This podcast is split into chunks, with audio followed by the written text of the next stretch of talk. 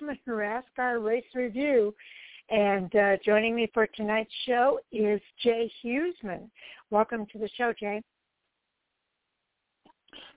Thank you, Sharon. Another great weekend of racing there at Richmond Raceway with the Camping World Truck Series as well as the NASCAR Cup Series.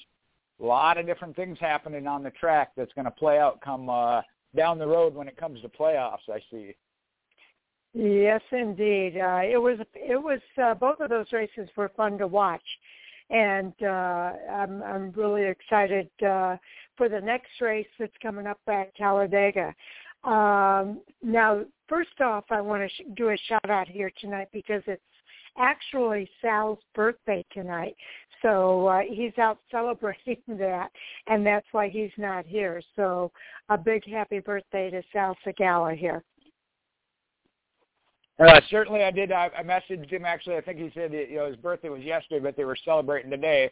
But he also said he was 25 or 30, and uh, well, it showed me how old he is. So I, I think he might need to get some glasses or something. He might be old enough where he needs glasses so he can see what his birthday says.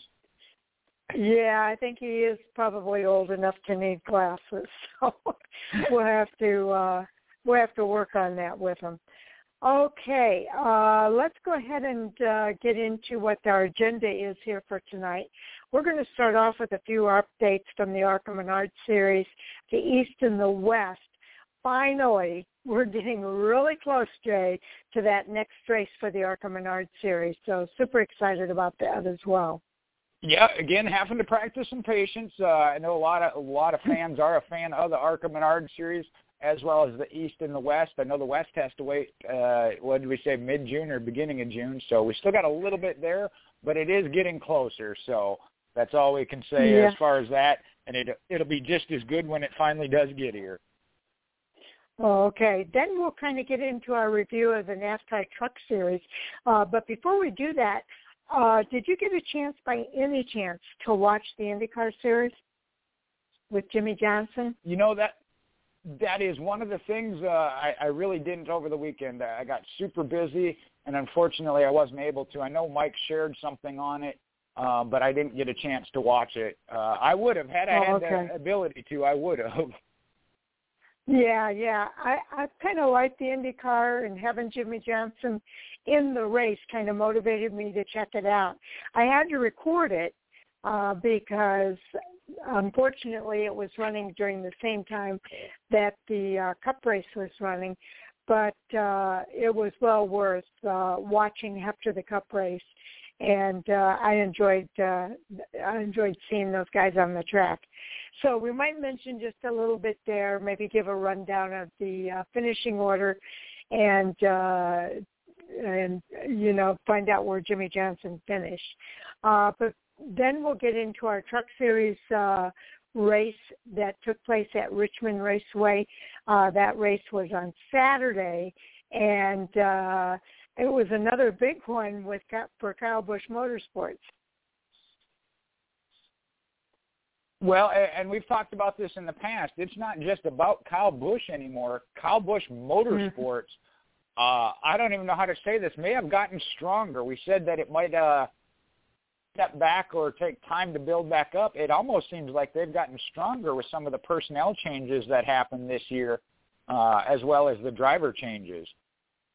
Yeah, they have been strong. They've won uh, several races already in a very short schedule so far. So uh, we'll talk a little bit more about that in a little bit. But yeah, big truck series race at Richmond this week. Uh, the Xfinity series did not race this weekend, but we will give you some updates, let you know what the point standings are and any news that uh, is there for the Xfinity series. And then we'll get into the Cup Series race at Richmond. Uh, that race uh, is taking place uh, at, or did take place at Richmond on Sunday. So uh, that's going to be pretty cool. Uh, on the final half hour or maybe an hour, we'll get into our hot topic sound off with our Fan4Racing crew. So uh, definitely looking forward to that as well. So um, let's go ahead and get started with the ARCA Menard series. Uh, the ARCA Menard Series, uh, as I mentioned, they did not race this past weekend, but guess what? The weekend coming up at Talladega, we're finally going to get to see them back on the track, and I'm super excited about it. We've waited a long time for the ARCA Menard Series to get back on track, and it's going to happen this weekend, April the 24th, at 1 o'clock Eastern Time. The General Tire 200 will be at Talladega Super Speedway this weekend, this Saturday and uh, it will be televised on Fox Sports One. So fans will really want to make sure that they get into uh, uh, checking that out. Uh, it's been a while since we've seen them on track, so uh, it's going to be pretty fun, Jay. Well, that's where we mentioned that buildup of anticipation with them not running. Second off, it is Talladega Super Speedway which the anticipation and the things that can happen in that race alone, uh, that you're doubling up on the excitement. Great weekend of racing, NASCAR weekend as they call it in the Talladega area. A lot going on at the dirt track as well. I do believe Tony Stewart's going to be there. I'm sure he'll be checking on his cup teams, but he's got some business to take care of there too. Very cool. Very, very cool. So uh, it'll be a good uh, a good weekend of racing out there in Talladega. Any chance you're going to be at the track this weekend? Well, I will be at. I right now I'm scheduled to be at two different tracks, and one of them is not Talladega. so uh, as always, I stay busy. And like I said, it would possibly be at two different tracks on Friday and Saturday, Magnolia Motor Speedway and Jackson Motor Speedway on Saturday. Uh, if things work out differently, maybe that I end up over at Talladega. there you go. Well, I'll tell you what, the points in this uh, Xfinity, I'm sorry, in this ARCA Menard series are pretty tight uh, at the top. Uh, and just to kind of remind everybody, there's only two races in the book so far. So uh, it's going to be tight here at the beginning of the season. But with this race at Talladega, we're going to see some things shake up because there's Corey Heim at the top of the list right now uh, in the series point standings. He's got one win and two uh, top five finishes in, on the season, and uh, that puts him at the very top of the series point standings. Ty Gibbs is in second place, followed by Drew Dollar in third. Kyle Sieg, the brother of Ryan Sieg, is in fourth place, and Thad Moffitt, the grandson of the king, Richard Petty, is in that fifth spot. And that's just 26 points from the top of the list. Well, and you mentioned that. You read Corey, Corey Heim's uh, stat line there, and I was going to say, I was looking at Ty Gibbs, and it's about the same, which puts them two points apart. That's your top two are two points apart. Dollars nine back, Sieg 12, and Moffitt 26, uh, as you mentioned, through the top five. So you're right. And, and like I said, Talladega, that's always a shake-up no matter what. And so this only being their third race, uh, we hadn't even settled into a groove yet, and they're going to get shook up again.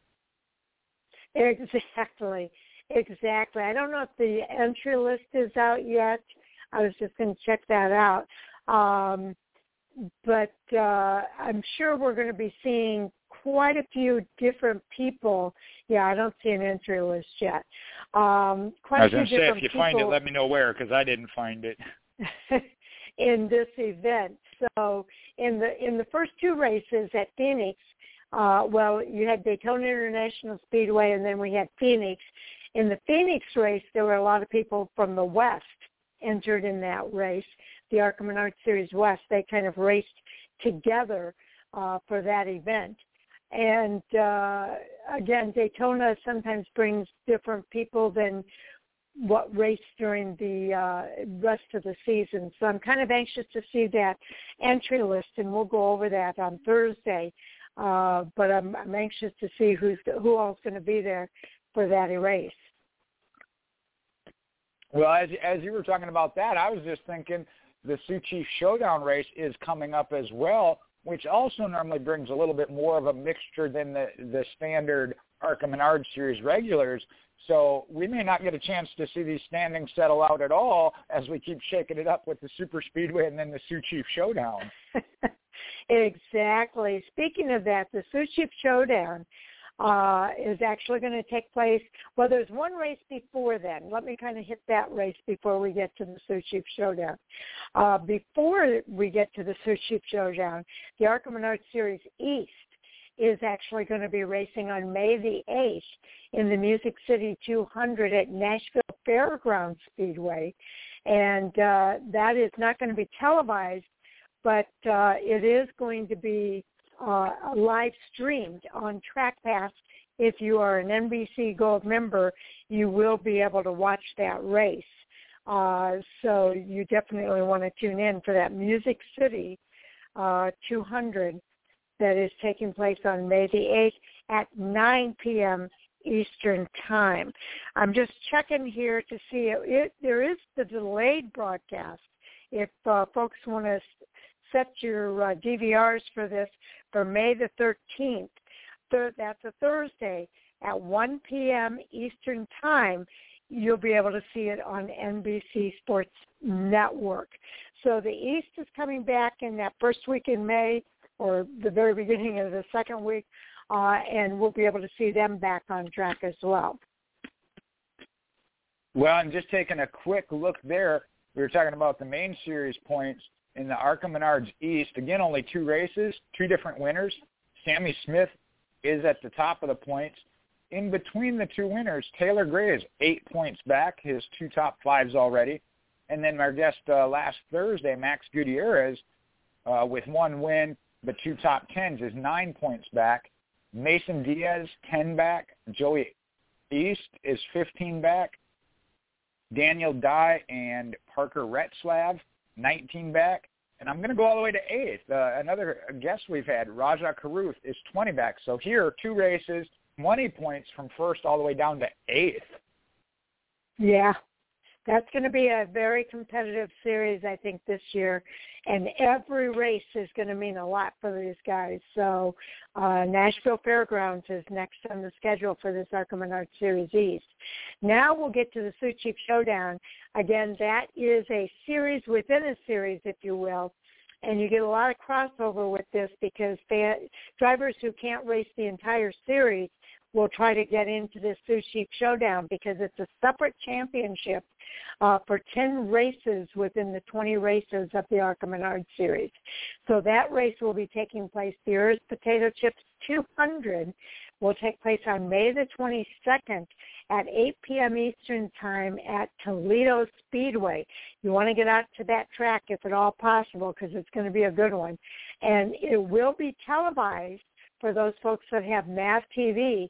You'll be able to watch the live race of that uh, uh, event. So that's going to be cool. And uh, I think I read too. Uh, let me go back and check this out.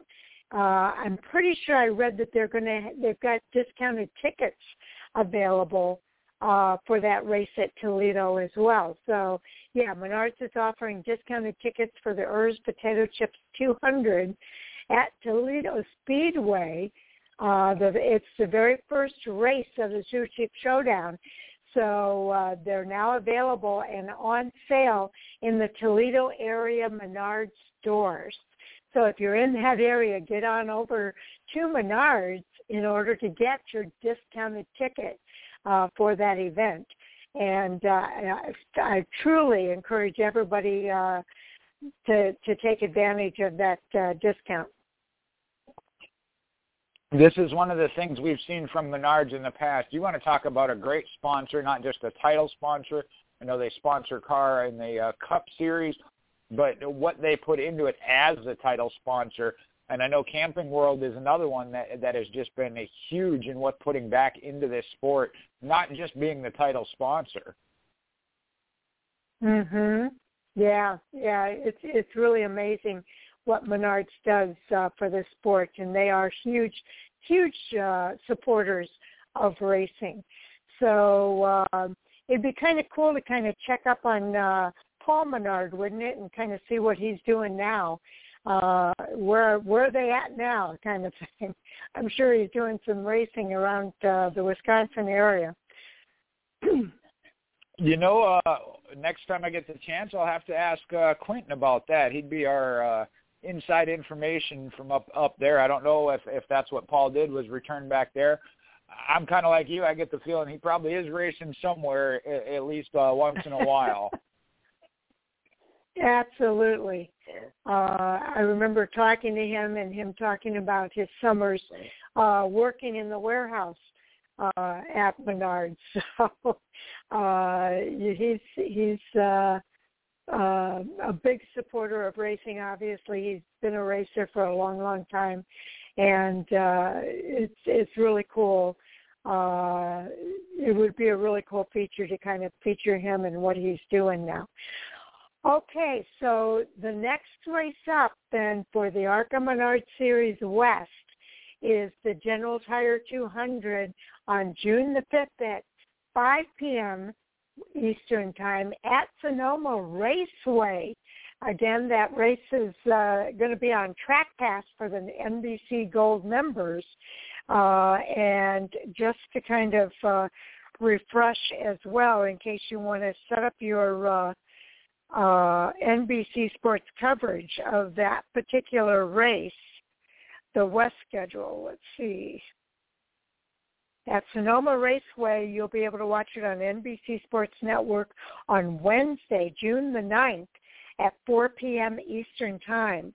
So uh, again, set your calendars for that one because that is a uh, fantastic race. It's it's on the road course, so uh, you might even be seeing some of the uh, uh, some uh, interesting uh, entries on that entry list as well. Uh, most certainly, you're right. That is one that also does draw a lot of attention from outside drivers, whether you call them road course ringers, some of the other stars that want to get a little more practice if they feel they need that.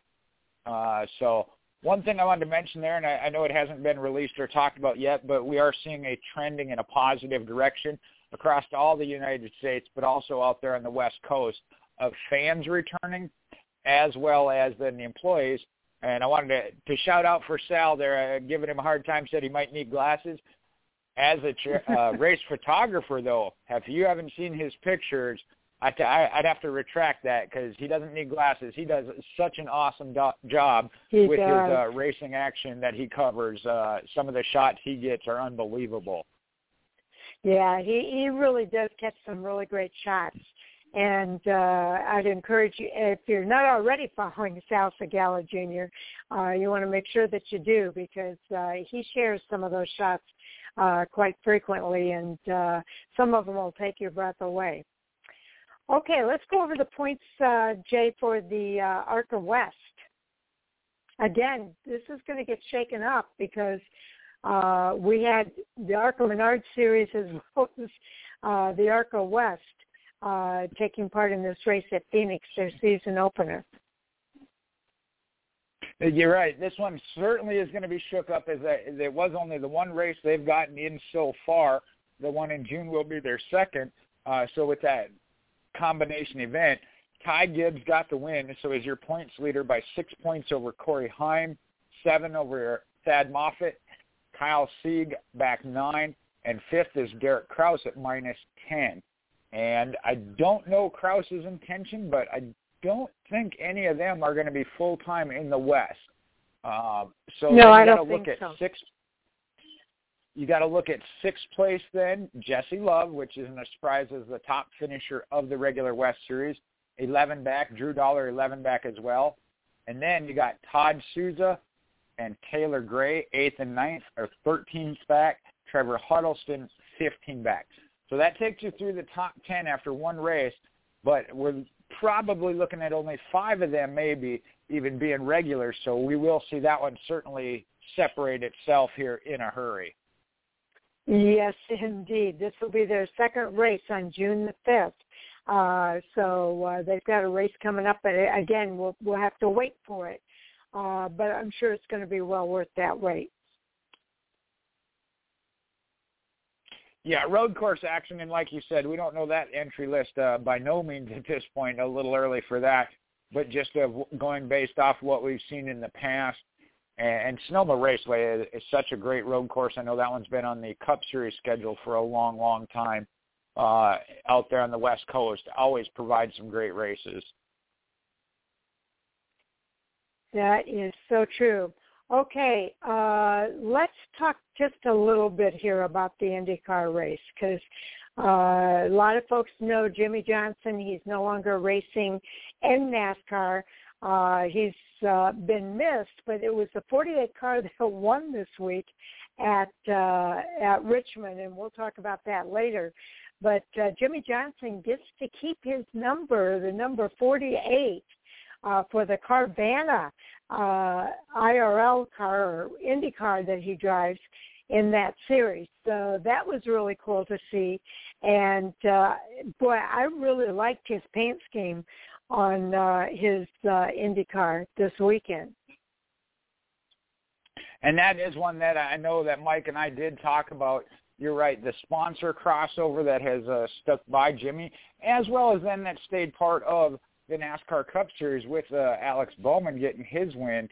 Uh, that just tells you what kind of support Jimmie Johnson has, even not having been in IndyCar, to do, trying to do the crossover on a limited schedule but the support he has and what he brings for sponsors and why why he was the champion he was and the way he represented himself. Yes. Uh he and you could tell he's got a lot of support within IndyCar as well with drivers uh really getting behind him there. Now it was a Honda Indy Grand Prix of Alabama uh and it was uh the opening event for the IndyCar series at the 2.3 mile Barber Motorsports Park out there in Birmingham. So uh, that's kind of cool. Alex Palou uh, was the winner of that race, which was really cool. And uh, uh, he uh, he uh, drives a Honda, so that was cool to see. Will Power came in second place, then it was Scott Dixon in third. Pato O'Ward uh, finished in fourth place with Sebastian Bourdais rounding out the top five. The next five drivers were uh, uh, Rinus VeeKay, Graham Rahal, Marcus Ericsson, Alexander Rossi, and Romain uh, Grosjean. Uh, so that was very cool. One thing that kind of stood out to me, though, is of those top 10 drivers, one, two, three, four, six of those uh, cars that finished in the top 10 were Hondas. Well, that is certainly something to look at. And again, I am not a big IndyCar follower. I know that Honda obviously has a very strong presence there, uh, quite obviously. But that's a little rare to see one one brand, and uh, you know, I guess they, they all go through it uh, in streaks. But to see if Chevrolet can uh, show some competition, obviously, Will Power uh, right there with him. There were some Chevrolets sprinkled in. And, and again, I can't comment a whole lot on it because I'm not a big IndyCar follower to tell you how that plays out uh, normal or if that's a, a change yeah. as we've seen before, uh, kind of a shifting yeah. of the of the camp, if you will. Well, I'll tell you what, the race started out with a big wreck, and Jimmie Johnson, uh, even though he's a rookie in that series this year, he really expertly maneuvered his way around that wreck uh, pretty darn well. He started in 21st place, and he actually finished in 19th place. Uh, and he drives for Chip Ganassi Racing uh, in that series now. So uh, it was really cool to see him. He didn't expect to go out there and win the race, what I think this season, but I think as he gets more and more comfortable in that car, we're going to be seeing some uh, great things from Jimmie Johnson in this series. Oh, you know we're gonna. I mean, that's that's one of those. You're right. Kind of, especially as the first actual race. Uh, just like any other rookie, whenever you're talking about him, doesn't matter your age, uh, the experience level. Obviously, you bring something, but the most important thing, especially in switching uh, to a complete different series car, everything like that, is completing laps. Uh, you know, so I'm sure that was uh, one of the main check marks that they wanted to do was complete laps, and it looks like uh, what 87 out of 90, so three laps, uh, three laps to the rear. But that's still, I don't think, a bad finish for somebody doing that switchover. Uh, uh, Sharon, you like to see it when we have a different guests on. You know that they speak English better than we speak Spanish. He obviously did better going to IndyCar than I could. So. Oh, absolutely. Okay. Well, the average speed, because this is a road course, the average speed was 110.2025 miles per hour. Uh, the margin of victory was pretty close, 0.4016 of a second. Two cautions for eight laps and 10 lead changes among just five drivers. And those five drivers that led throughout that race were Pato O'Ward, uh, Alex Palou, Will Power, Sebastian Bourdais, and Rinus VeeKay were all drivers that uh, led at some point throughout that event. So since this is the first race, uh, Palou, Alex Palou is the series points leader, 53 points over Will Power at 41 points.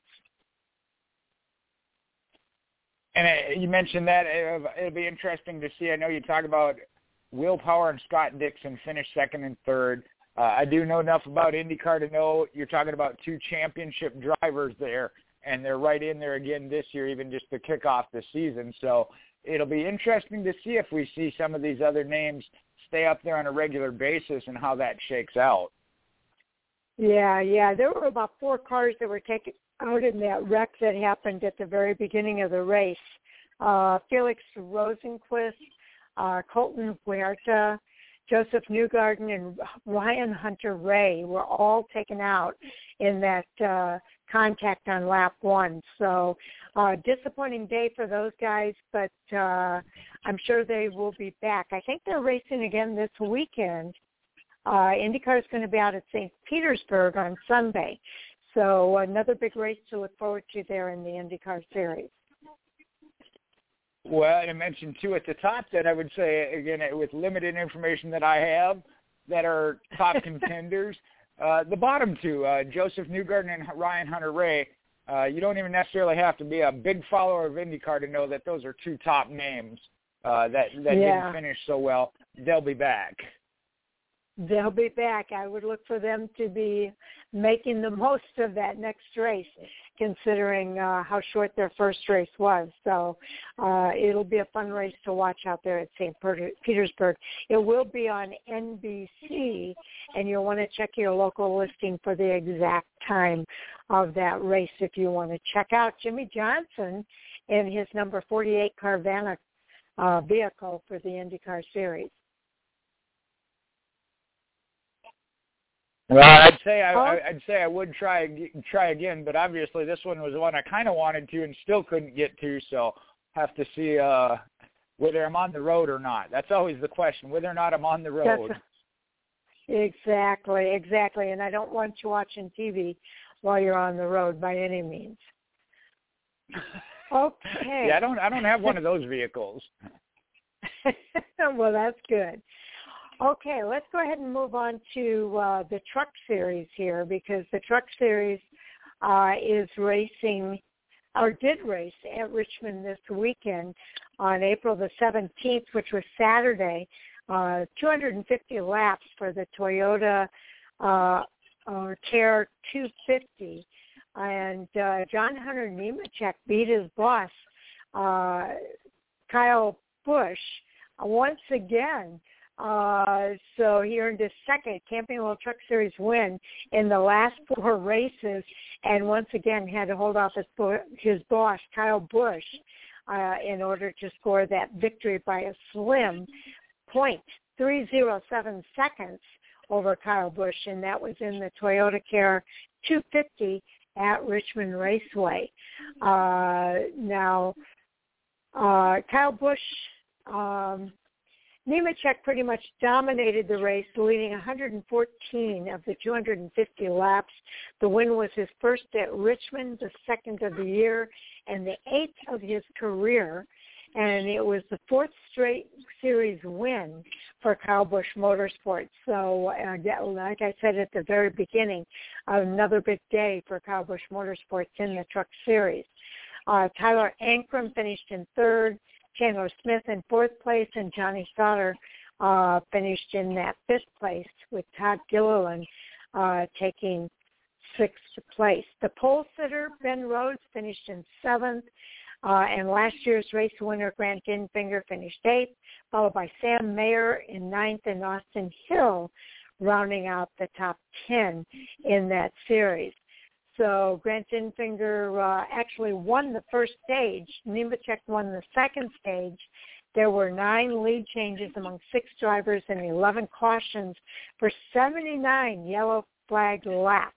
The average speed of this race, uh, again, this is a .375 mile uh, racetrack, so it's a little bit bigger than a, some of the short tracks, but so it's a little bit faster as well. But these guys' uh, average speed was 77.072 miles per hour.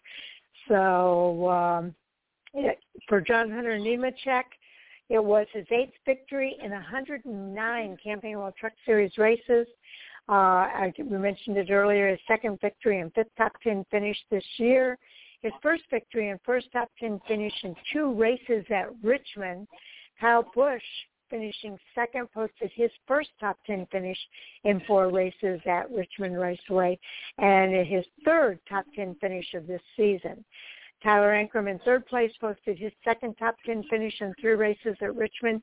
And the rookie, uh, Chandler Smith, who finished fourth, was the highest finishing rookie of the race.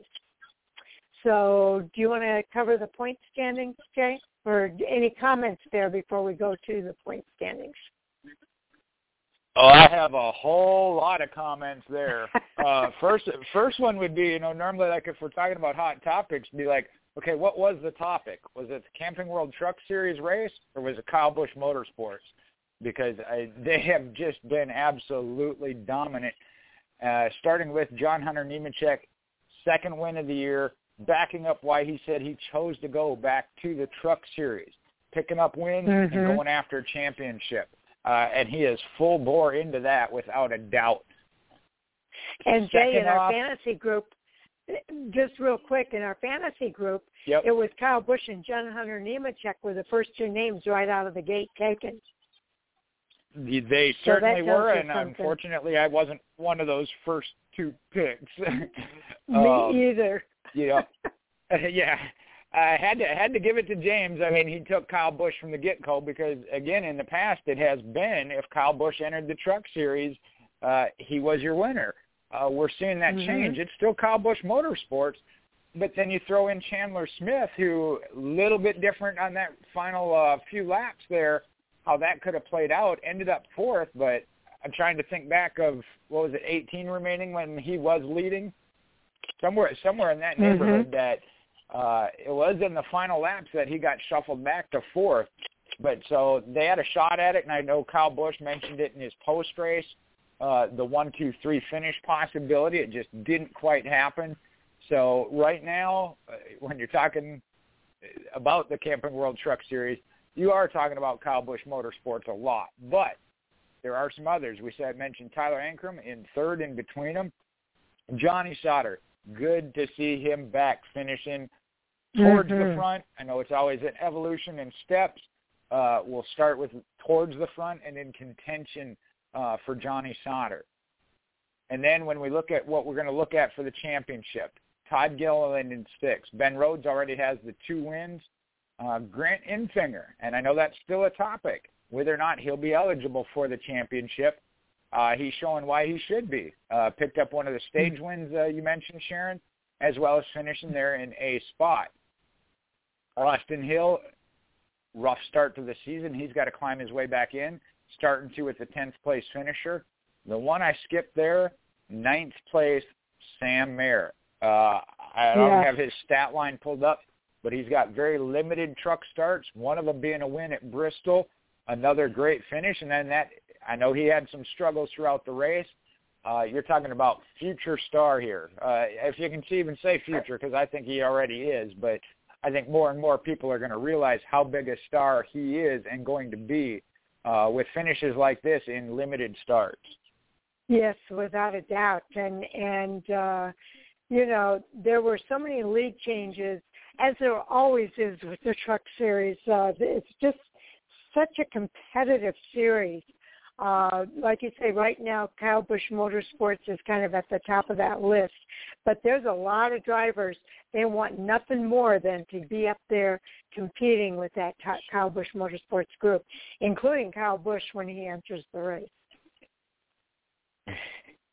I, I, I will say that he has handled that. I mean, he still says, "Hey, my team teammate or not, you know, one of my trucks, I want to beat him, and I'm going to race him hard."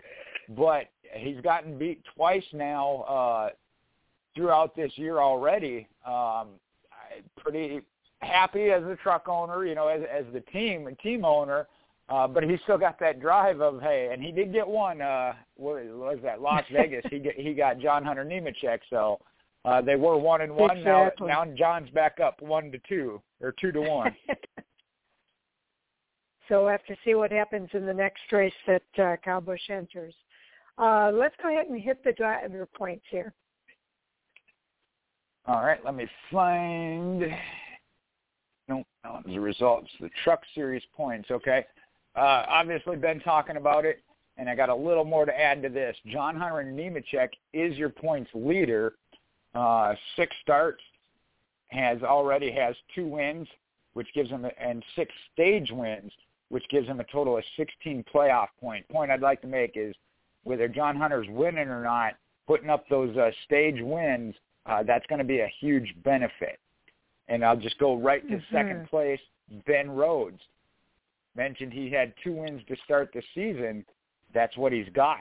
10 playoff points, five for each of those wins. So he's already six points behind Nemechek, who also has the two wins.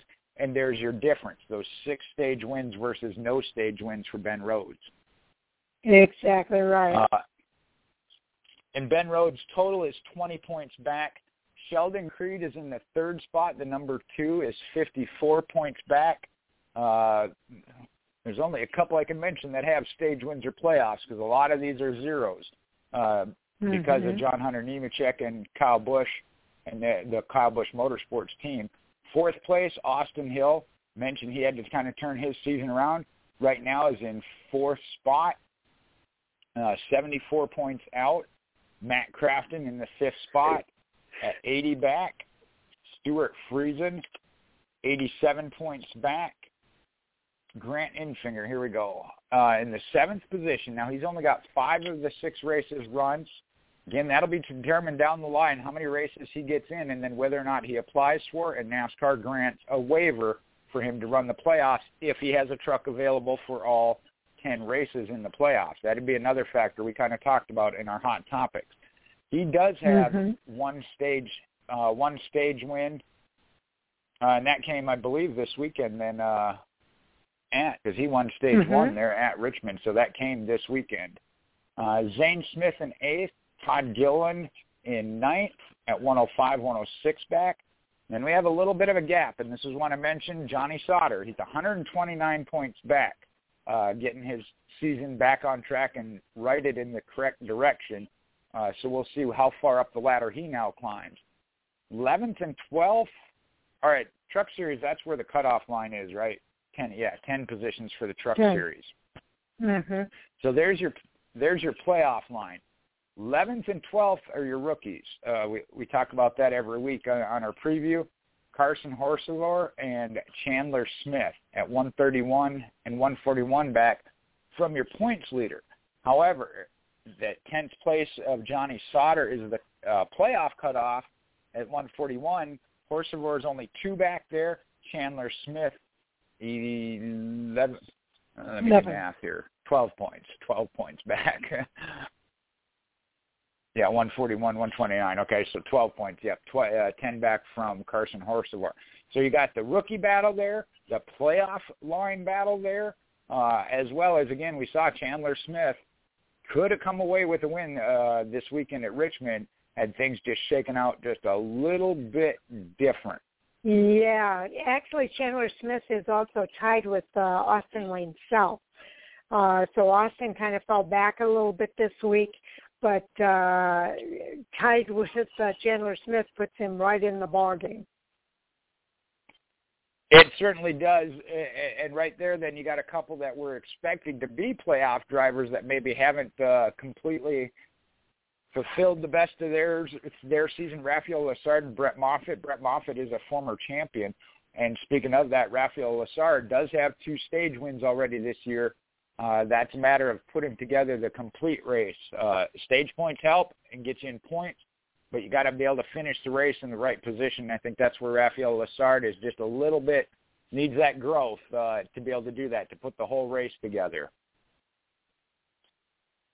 Yeah, absolutely, absolutely. It's all about closing it out uh, with that victory when it's all said and done. And uh, you know that's part of what uh, makes that NASCAR's top three kind of stand out from all the other racing that takes place around the country. Uh, these are the elite drivers uh, in the three different stages uh, of the top series here, and uh, you and there's a lot of really great drivers that are racing in this event. So when you think about John Hunter Nemechek and uh, Kyle Busch and even Brett Moffitt, like you say, he's a past champion. So uh, Johnny Sauter, Matt Crafton, these guys are all past champions and, and huge, huge, uh, you know, experience uh, among all of those drivers. There, there is, and that's one of the things we talk about. We really like the Xfinity. Still see see a little bit of, but when you talk about the Truck Series, that's really where you have the biggest mixture of uh, some longtime veterans. Uh, you mentioned Johnny Sauter and Kraft, and I believe they've been there almost all the way back to the beginning, if not really close. Uh, and, and then rookies and, and new drivers coming in and then that middle group that uh, Todd Gillen, I believe, has been there three or four years. Uh, so you have a, that complete package. Um, like I said, the Xfinity or Cup, you still have veterans and rookies, but not like you do here in the Truck Series. That's true. You really don't. Uh, and and uh, it's uh, there's quite a few rookies in the Truck Series this year, as, as opposed to the other series uh, when you think about Hailie Deegan and Chase Purdy being part of that group as well. So uh, those are all really good drivers, and everybody's on a different learning curve here. Uh, but uh, it's it's really cool to see so many rookies coming into the series with that mix of veterans. Well, and I know it's the Xfinity Series tagline, which I understand of this is where names are made. But I'd have to say the Truck Series is maybe if you're not an ARCA Menards East or West uh, like we are and, and cover on this show, but it's where you at least start hearing their name as they are part of the NASCAR's top three level. But you know myself and I know Sharon, you're one that, that have followed the East and West Series for a long time. We already know their name even when they get to the the Truck Series, and we're just excited about how how well they do and continue to build that legacy. But for some fans that maybe are only watching the NASCAR's top three, that's where they're first starting to learn these names and see exactly uh, where they're at. Exactly, and and uh, uh, you know it's really fun watching these guys as they work their way up the NASCAR ladder, if you will. Uh, some some drivers uh, use the Truck Series as kind of an entry level uh, and some guys uh, go from trucks to Xfinity. Uh, some go straight to Xfinity and then to Cup. So it is interesting to see how the different uh, strategies do play out uh, within the NASCAR Top Three Series. So let's uh, let's go and talk about the Xfinity Series here because their last race was at Martinsville, and how about that victory from Josh Berry, Jay. Uh, handpicked by Junior, uh, Dale Jr., that is, uh, to be part of Junior Motorsports. Uh, Josh Berry is uh, showing he's he's the real deal. Emo certainly did, and this is one of those of it's so great to see uh, a driver, and I say up and coming. I know he's uh, what 30 years old, and you maybe not think of him mm-hmm. as an up and coming driver, but he is in the sense of he has been given that opportunity now to be in that spot. Uh, again, I, I don't have his stat line or uh, homepage pulled up, but he has been with Junior Motorsports as a late model driver for quite a few years. Uh, so we were aware of him. Again, I think being put on this national level, even in that limited schedule, and we've seen that number number eight team the capability to do that with different drivers, and we're seeing that again this year. Uh, for him to be able to again put it together, he has got a lot of experience at Martinsville with the late models. Applied that to the Xfinity Series and really showed he was going to be the man to beat there. Without a doubt. Um, I know these guys did not uh, race this weekend, but let's go over where the point standings are uh, as we head into Talladega because the Xfinity Series is going to race at Talladega, and that race is going to be on Fox this Saturday. So uh, that starts at about uh, 4 o'clock Eastern Time. So, yeah, uh, we need to know what the point standings are in case you forgot. All right, give me one driver points. Give me one second to get that pulled up. Uh, this one, the mixture here, I know even from our uh, preview as we kind of covered it, even with them being off, uh, very interesting dynamic as well. Austin Cindric is your points leader, and we expected him to be a championship contender after uh, winning last year and remaining one more year here in the Xfinity Series. Two race wins, four stage wins, gives him a total of 14 playoff points and he's got a 42-point lead over Daniel Hemric. And Hemric, uh, without a win, only 42 points behind him, but does have three stage wins, which equals the three playoff points. Third, you got Harrison Burton, and I know he's looking to make his uh, inaugural Cup start this weekend at Talladega. So big things going on for him. We've seen him win last year as a rookie. Uh, expect him to be a championship contender driving for Joe Gibbs Racing. Haven't quite seen the uh, winning speed and, and situation out of him, but obviously consistent is he third in points. Then I've talked about junior motorsports. You got to talk about Kaulig racing. Justin Haley, uh, their mainstay driver as it has been so far uh, up until this year, in fourth, 87 points back. AJ Allmendinger, six. I'll come back to the fifth place there in a minute. AJ Allmendinger is six. And where is oh, I'm never mind. Shouldn't have done it that way. I was still thinking last year. Sorry about that. Fourth is Justin Haley. Jeb Burton is driving for Kaulig this year because he came out of the A to Junior Motorsports from last year part time. Yeah. So I was on the right track. I just uh, skipped it, but yeah, Jeb Burton and then AJ Allmendinger. Kaulig Racing all right there in fourth, fifth, and sixth, 87, 96, and 99 points back. AJ Allmendinger does have the win, one stage point for a total of six playoff points. Seventh would be Myatt Snider, one win, the five points for that, as well as Justin Allgaier from Junior Motorsports. Then you got ninth, tenth, and ninth and tenth. Uh, ninth is Jeremy Clements at what, minus 119. Brandon Jones, another JGR driver in 10th, is 130 points back.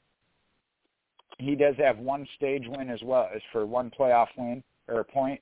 And then Noah Gragson is the 11th place. He's got one stage win for one playoff point. Another one of those we've talked about just got a rough start to the season, having to dig out of a hole he is under in the cutoff point now, in 11th spot. Teammate Michael Annett is the line. He's in 12th at actually tied with Gragson, 168 points, so 149 back. So right now they're establishing that cut line. Just outside of it, Brandon Brown having a phenomenal season. We saw him make the playoffs last year. Uh, has started out very strong this year. Backslid a little bit now in 13th in points and is 10 points back from the playoff cut line. Riley Herbst, uh, another one, switched teams. He's with the in the number 98 um, Stewart Haas Racing machine is at minus 174, so he's 25 points back. Again, he's had a couple of rough races. Then you get into where it's interesting. Ty Gibbs, only three starts compared to everybody else's seven. Uh, pretty impressive there is at minus 189. Has the one win, uh, playoff point for a total of six. Don't think he will be eligible for the playoffs. Again, that would be to be determined. Josh Berry, the other one, six races out of the seven is in 17th um, with the one win. And they don't even show him with the five playoff points. So again, I believe they are fully exempting him, but that'll be determined. In between there, uh, mm-hmm. Josh Williams, again having a very good start to the year, right on the edge of being in that playoff bubble and talk. Uh, if he has a good solid finish to the season as we get rolling here, he's at minus 191. On the other side of Berry, Tommy Joe Martins at minus 203. So those are the ones that are still within contention. Um, one one I'd like to hit there though, Ryan Sieg, because we've seen him in the playoffs uh, before, climbing out of that hole. Still a pretty deep hole. He's at minus 218. Has to make up about 60 to 70 points to the cut line. Um, but we know he's capable of running up front and winning a race, especially the road courses.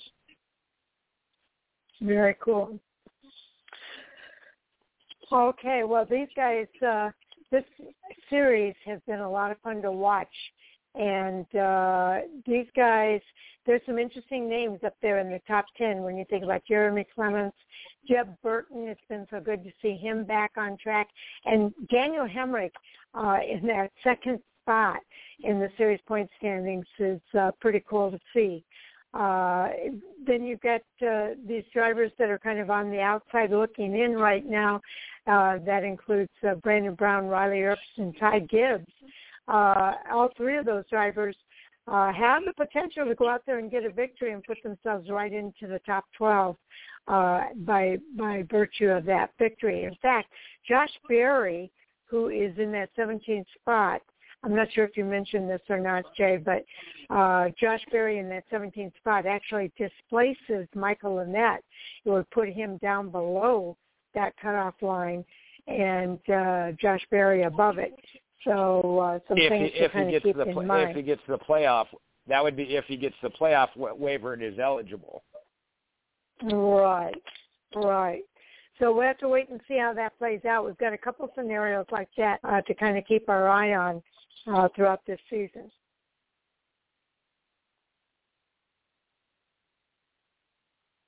The other the other thing there uh, when we're talking about the Xfinity driver, and I mentioned a couple of these drivers digging out of holes. Uh, Justin Allgaier at the beginning of the season, we kind of had him in that boat. Picks up the win in Atlanta, and all of a sudden he's right up in there. Uh, so that win moves you in, and it just showed the turnaround they had. They, they've been more consistent and finishing races, putting the whole package all the way around. So these these drivers mentioned uh, Noah Gragson, Riley Herbst, uh, that we're saying maybe haven't. Uh, one week, a week or two, you can see it turn around in a hurry, especially if they pick up that victory. Yes, indeed. Um, so we'll have to definitely keep an eye on the Xfinity Series. They are back on track at uh, at uh, Talladega this weekend, and uh, it will be a big part of our uh, preview show on Thursday night. Okay, so uh, I'm just looking to see. I'm scanning through here to see if there's any specific news that we want to mention here. Um, now there was a well, we, we haven't really talked about that, so I'm not going to get into it. Uh, hopefully, we won't have any rain. Let's just put it that way. well, yeah, we don't want to talk about that, do we? Is it is it possible, Jay? Have you seen an extended forecast for this weekend? Uh, I am not one that watches that because I don't want to be depressed that early in the week. I know, uh, obviously, uh, for the teams it is a factor. Uh, so no, I have not, and my weatherman, I believe, is already asleep. Uh, I have one that does watch that. You could ask at any time of the day, especially if there's something coming three to five days out. I have somebody that'd know, uh, but they they're asleep. So Thursday Thursday I'll make sure I get an update before we come on the air. well, some other things uh, to kind of keep an eye on is uh, there's quite a few drivers uh, in the Xfinity series that are making their debuts. We mentioned in the Cup series, we mentioned uh, Harrison Burton. For a while, we thought Jennifer Jo Cobb was going to be in the Cup Series at uh, Talladega, but uh, it turns out that she has not been cleared by NASCAR in order to do that, so we will not see her behind the wheel. Uh, but some other things uh, that's kind of in the news for the Xfinity Series is the upcoming Darlington weekend and all the throwback schemes uh, that drivers are announcing for their cars and, and who they're honoring. And that, and that is one I know I mentioned it last week already. As we start to see more of them, uh, we'll talk about them and try and describe it and relate them. But you got to check them out because some of them are just. Uh, this has blown up.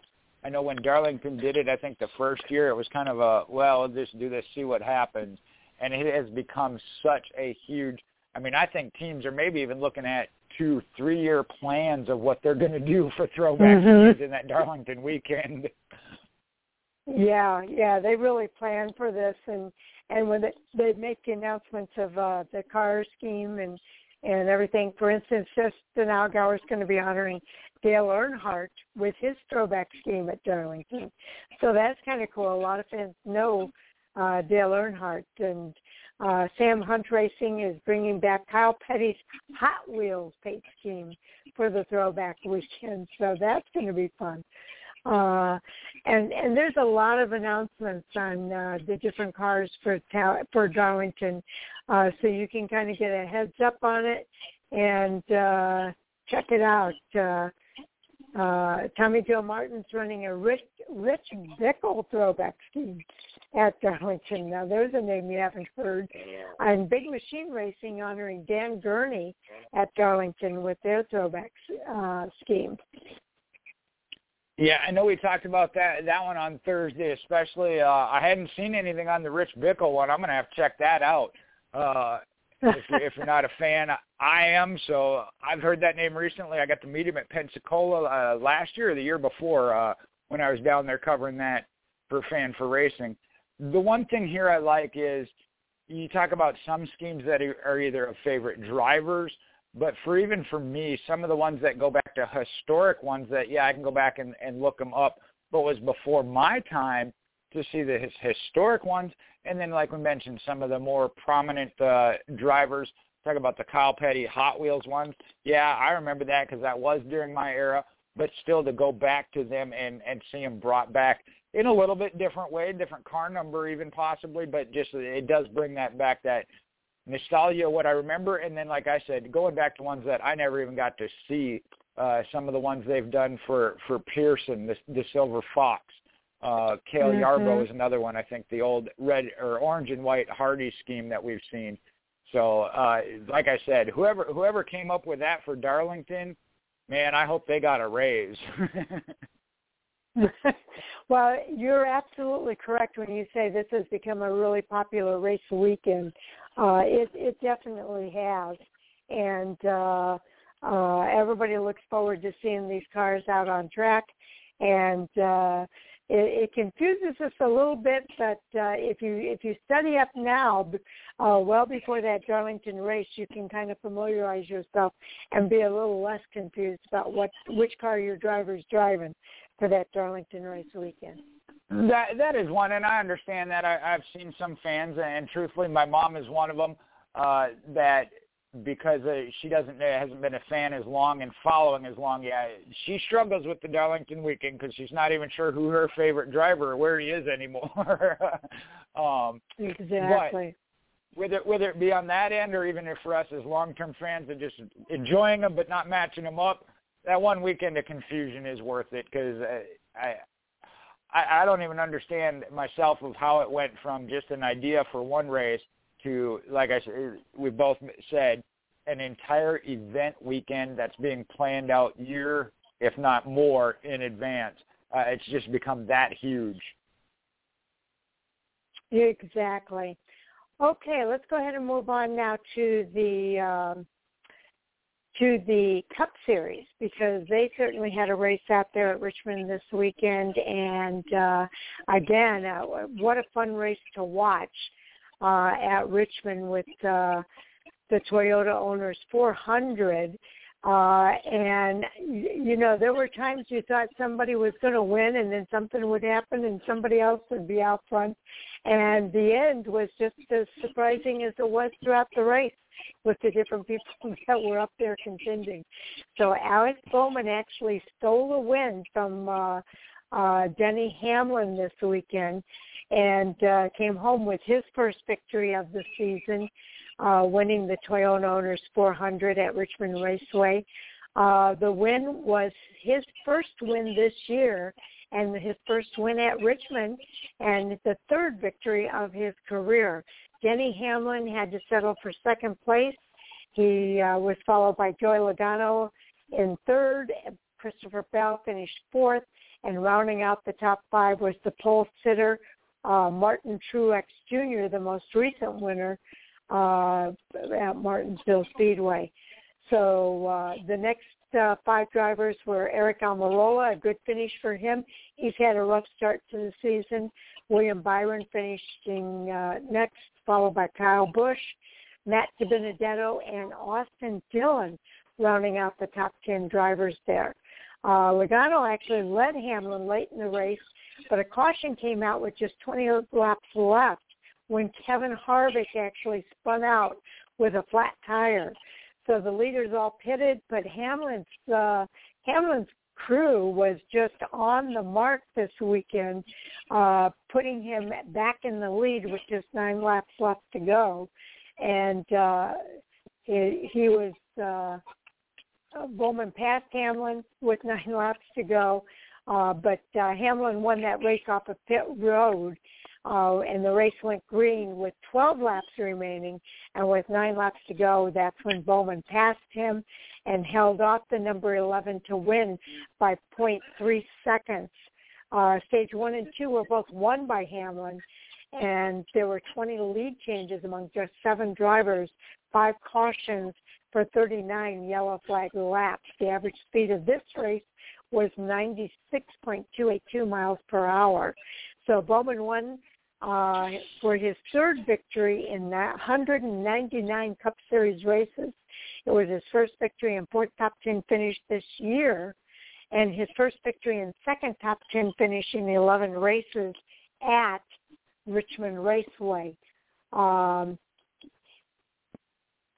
so let's see, in 30 races, it is his eighth top 10 finish this year uh, for uh, Denny Hamlin, uh, who finished second. It was his 18th top 10 finish uh, in 30 races at Richmond.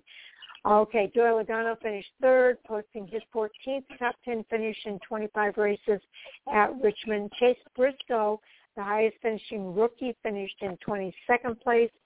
Uh, and uh, it's uh, a lot of good things there going on with that uh, top 10 drivers in this race? Yeah, again, it'd be tough to say where to start, but we'll just start with Alex Bowman.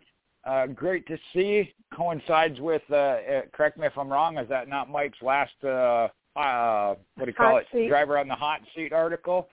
Um, yes. So that kind of plays into that. I know uh, Jayski has an article up about that of Hendrick and Bowman talking about a contract extension. So that bodes favor in favor of Alex Bowman. I know we've talked about him a couple of times, so uh, interesting to see how that'll play out. Uh, tough to say. One one win a year, um, yeah, keeps you relevant, but is that enough? And we'll have to see if this is the year where Alex Bowman moves up to that next top five into the final round. How deep in the playoffs he goes.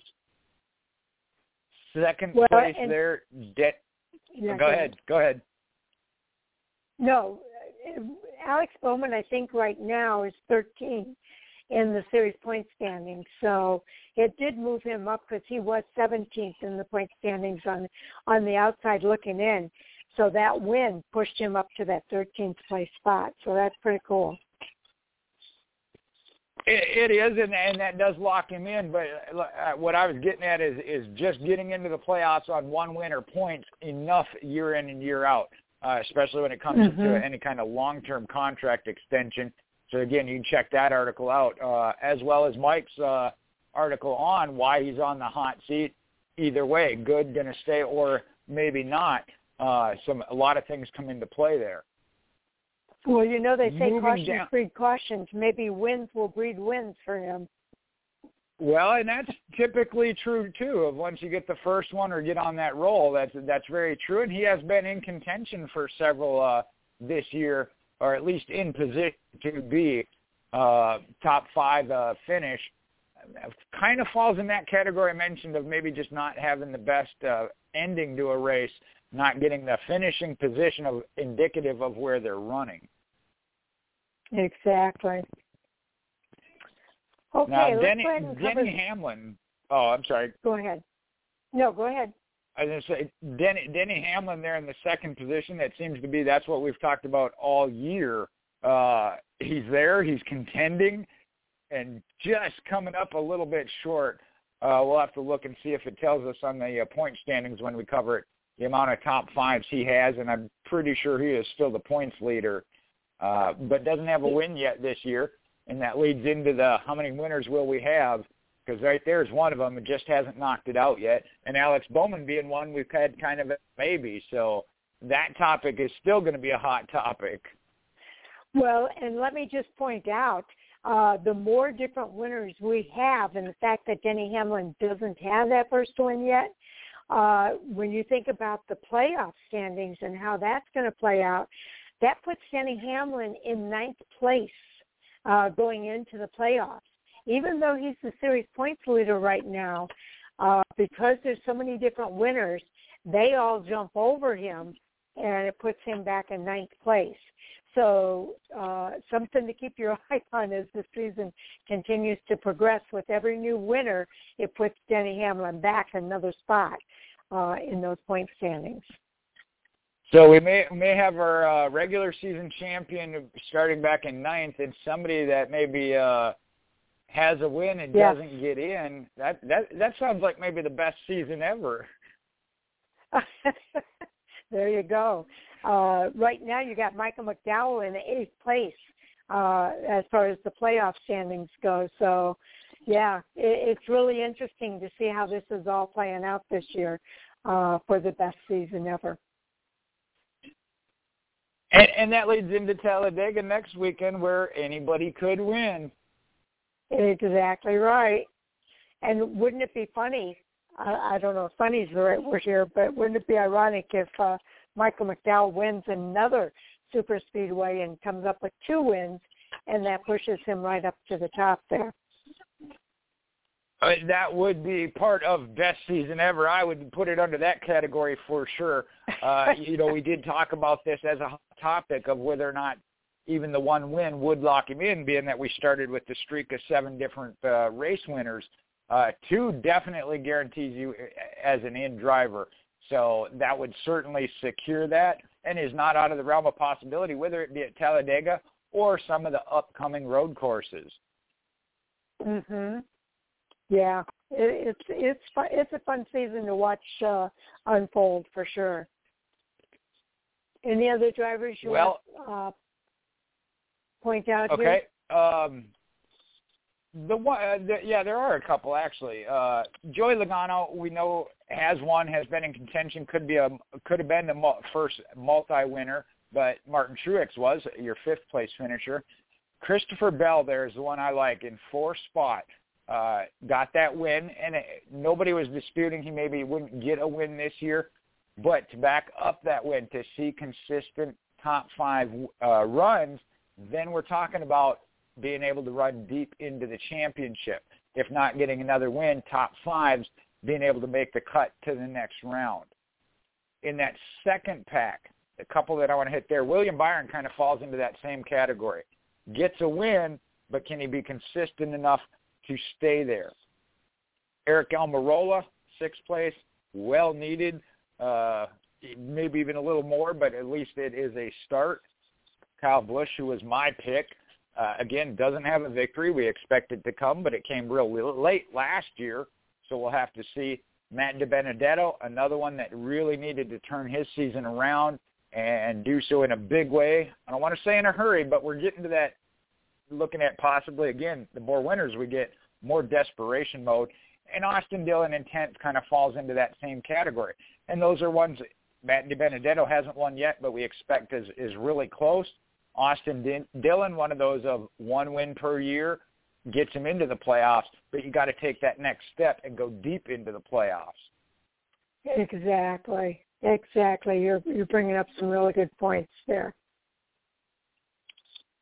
Okay, let's go ahead and get into the series point standings. All right. Well, we've kind of covered some of it already, and I was correct. I thought I would be. Denny Hamlin is your points leader by 81 points. No wins, Amazing. but leads by 81 points. Uh, this doesn't give me the top five finishes like I was hoping it would. Uh, maybe as we get further here, if we got time, I'll look up his stat line. But he does have five stage wins and five playoff points. Now, Truex is your second place, 81 back, two wins, one uh, stage win for 11 playoff points. Joey Logano, one point right behind him with only one win and two stage wins for seven. William Byron in fourth, one win, one stage win, six points. Ryan Blaney, another one that actually has picked up more in stage wins. He's got one win, but three stage wins, so has eight points, along with Kyle Larson in the sixth spot. One win, three stage wins for a total of eight points. Now here's an interesting thing, and one we didn't even get to. I think he was 11th or 12th. Your defending champion, Chase Elliott, no wins, only one stage win for one playoff point so far. Kevin Harvick has zeros. He is in eighth. Uh, again, I compare his season to Kyle, uh, Kyle Busch's last year. When's he going to win? Because he hasn't yet. And unfortunately, uh, Sharon mentioned what happened this weekend. Uh, Stewart-Haas Racing and Kevin Harvick, especially as the front runner for them, uh, need to figure out what they need to do to get right on track. Ninth place, Brad Keselowski, one stage win, gives him one playoff point. Christopher Bell, and this is where I talk about consistency. He has the win and five playoff points, but he's back in 10th because he hasn't had that consistent in week out.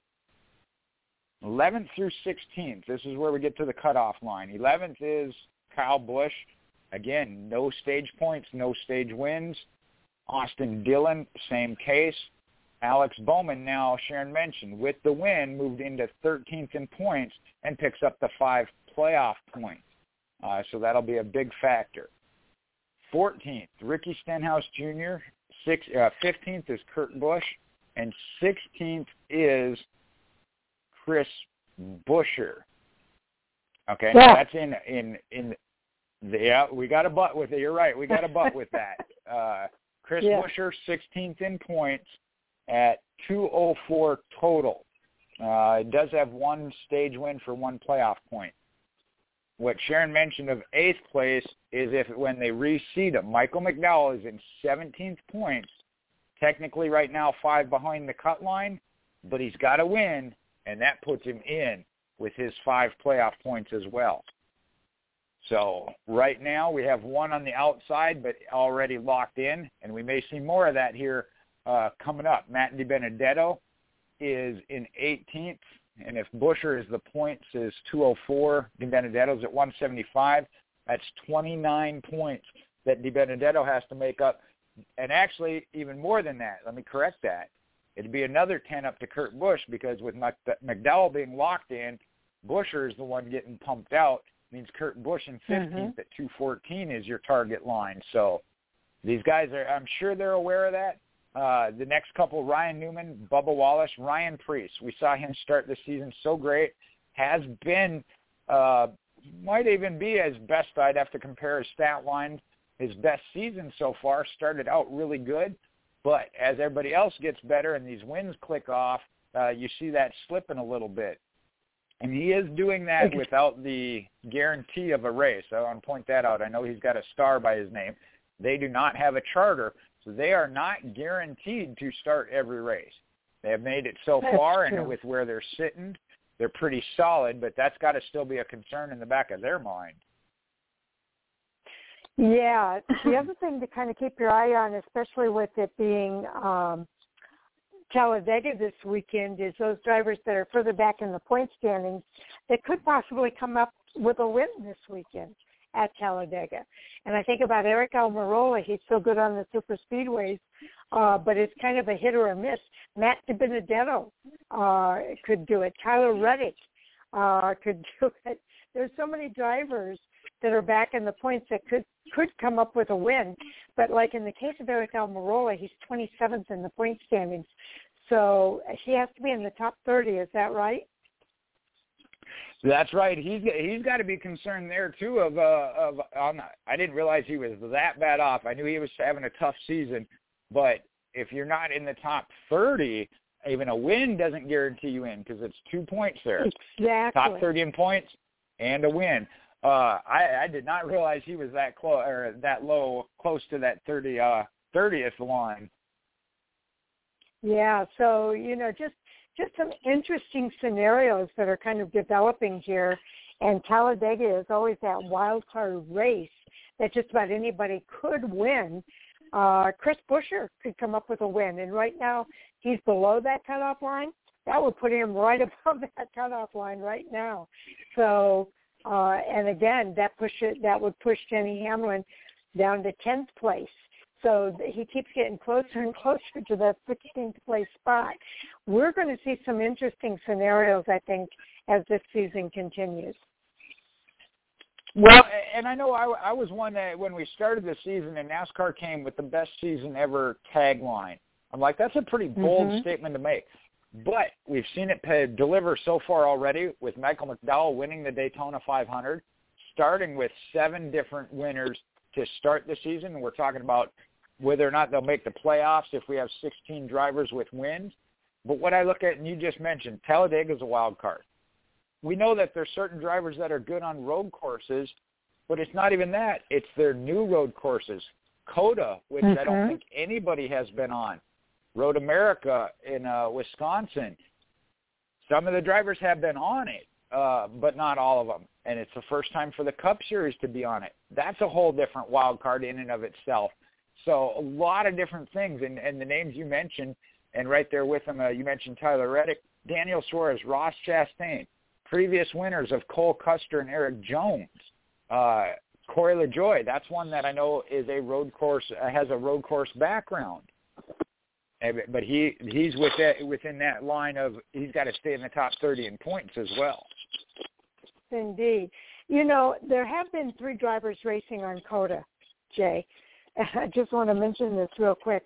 Uh, they did some testing out there. Kyle Busch is one of them in the number 18 Toyota. Then you had Daniel Hemric, the number uh, another. Oh, he's in. Uh, Kyle Busch was in a Toyota Camry.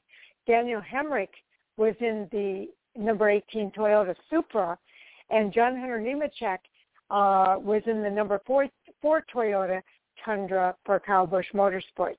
So three Toyotas, but all different makes makes of Toyota. And uh, there's some statements that came out today uh, from those drivers on their experience. Uh, starting with Kyle Busch, he says it's definitely an interesting place. It's a long course, a lot of comers, uh, a lot of corners, a lot of high-speed straightaways, and heavy braking zones so it's going to have its challenges for the drivers as well as for the equipment. Daniel Hemric in his Toyota Supra says, I'm blown away. You cannot fully appreciate COTA for itself until you actually come and have a chance to run a lap. We can all have simulation and look at film and do all kinds of stuff, but being on the racetrack, seeing all the elevation, seeing how fast some of the high-speed stuff is, and how hard some of the braking zones are and how tight some of the switchback corners are, it's going to be incredible to see everybody, to see how everybody, all of us, the whole field can navigate that together. It's going to be a challenge for these race teams, a challenge for the drivers, but I'm sure we're up for it and it's going to be a lot of fun. Uh, John Hunter Nemechek uh, from the Toyota Tundra said, all in all, this place is amazing. It brings a lot of different road courses together and kind of throws a lot of different components into it. And I think it's going to be fast, going to be a mixture of a bunch of different road courses. And as a driver, I like to see that. The NASCAR Camping World Truck Series race will be the Toyota Tundra 225. So it'll be neat supporting Toyota Tundra driving it out here and their only manufacturing plant in the world just 90 minutes away from here. So uh, a lot of interesting comments from those three drivers uh, out there at uh, COTA uh, testing uh, this week. Well, and, and there, I know we had that discussion as a hot topic, a tire test, or uh, I'm not sure what kind of testing this was, if that was the tire test. But even that little bit, uh, I certainly do think gives them just, whether it be a hair of an edge. But when we talk about, especially at the Cup Series level, that's what these crew chiefs and teams are doing is looking for that little bit, that little margin, because that's all it's taken with how competitive it is. So uh, those are certainly ones when we get to the, that race and looking at who we think may do good, being that they have had uh, been on the track in a car uh, for that track or that they're going to be racing, might give them just that little bit of an edge that they needed. Exactly, and and you know we, we uh, the thing that I thought was interesting is that all three of those drivers acknowledge uh, that it's going to be fun. Number one, but number two, challenge for the drivers because they've never raced at before. Uh, it's going to be a little bit of a challenge for them, but it's also going to be um, a technical track, uh, a track that acknowledges all three, all, all the different uh, road courses that they race on, and uh, it, it's uh, it's it's new for fans as well. So I think their comments makes it really exciting for us to look forward to. Well, and the one thing that I, that that plays into my mind, and I don't remember if they've announced it yet or not, but we kind of expect uh, Kaulig Racing has made some starts on the Cup Series with AJ Allmendinger. I think that would be one that for him to be in, and I think that really plays into his favor as a true road racer. Uh, we've seen him win on ovals. We know he's capable of it, so I don't want to call him a road racer only.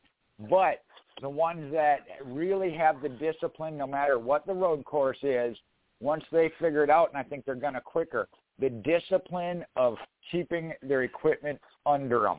Uh, you know, and we've seen that in the past. Uh, you know, the when we used to have the road course ringers come in, the Cup Series drivers watched them, learned from them, and realized they had to change their mentality. It's not hammer down on the throttle uh, or you know jamming on the brakes because after five laps you're going to lose your brakes, and then where are you going to be?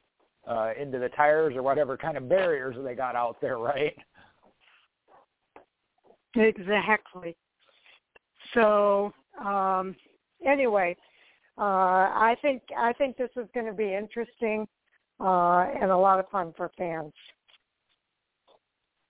Well, I, I certainly do, and I know uh, the Road America one is a little bit more uh, not as technical. I think there's maybe a two, two or three corners, if you will. That that's how you want to refer to it. So I don't think that one will be as uh, challenging for the drivers. I think COTA is going to be a very, very challenging one, though, like all the drivers said. Yes. So a little preview there of COTA for our uh, listeners tonight. Uh, we had a little extra time. We could kind of get into some extra things. Uh, Jay, do you want to give us an update on the fantasy group real quick before we transition over to hot topics? Not particularly because I didn't do so good this weekend, but I will. Oh. well, I had one good one and one kind of good, or I had one not so good and one kind of good. well, I, I will tell you that, and I did uh did have to actually just do that uh, at the beginning of the show. Uh, I did get them all updated, so we'll uh, say it actually bodes in your favor. We'll start with the Cup Series. Uh, I no longer have a points lead. I got 52 points, and so does Sharon. So oh that my. was one of them so where, uh, yeah, that, that that was one of them where I was like, oh, oh she's gonna want me to talk about this. so we are tied so like there. Say, uh, Sam is. What's that? I was going to say I, I knew I had to enjoy uh what was happening for a while it lasted because I knew it could be fleeting. Yeah, well, that's where I had the position I'm at. We'll get to the truck series with you in a second, but uh, you are tied now. Me and you tied at the top there. Sam at 46, Mike at 45, and Owen at 42. Uh, the top ones there. The Xfinity Series, I know they were off, so give a quick recap there. It's tight. Andy at 32, James at 31, Owen at 29, Mike at 27. I think that is the tightest one right now at the top. Now this one is the one you might not want to hear, Sharon. Let me get over to this total on the truck series. uh, had had it in control. You still have the points lead. That's a good thing. You got 28 points. But Mike and Andy are now tied at 24, only four points behind you.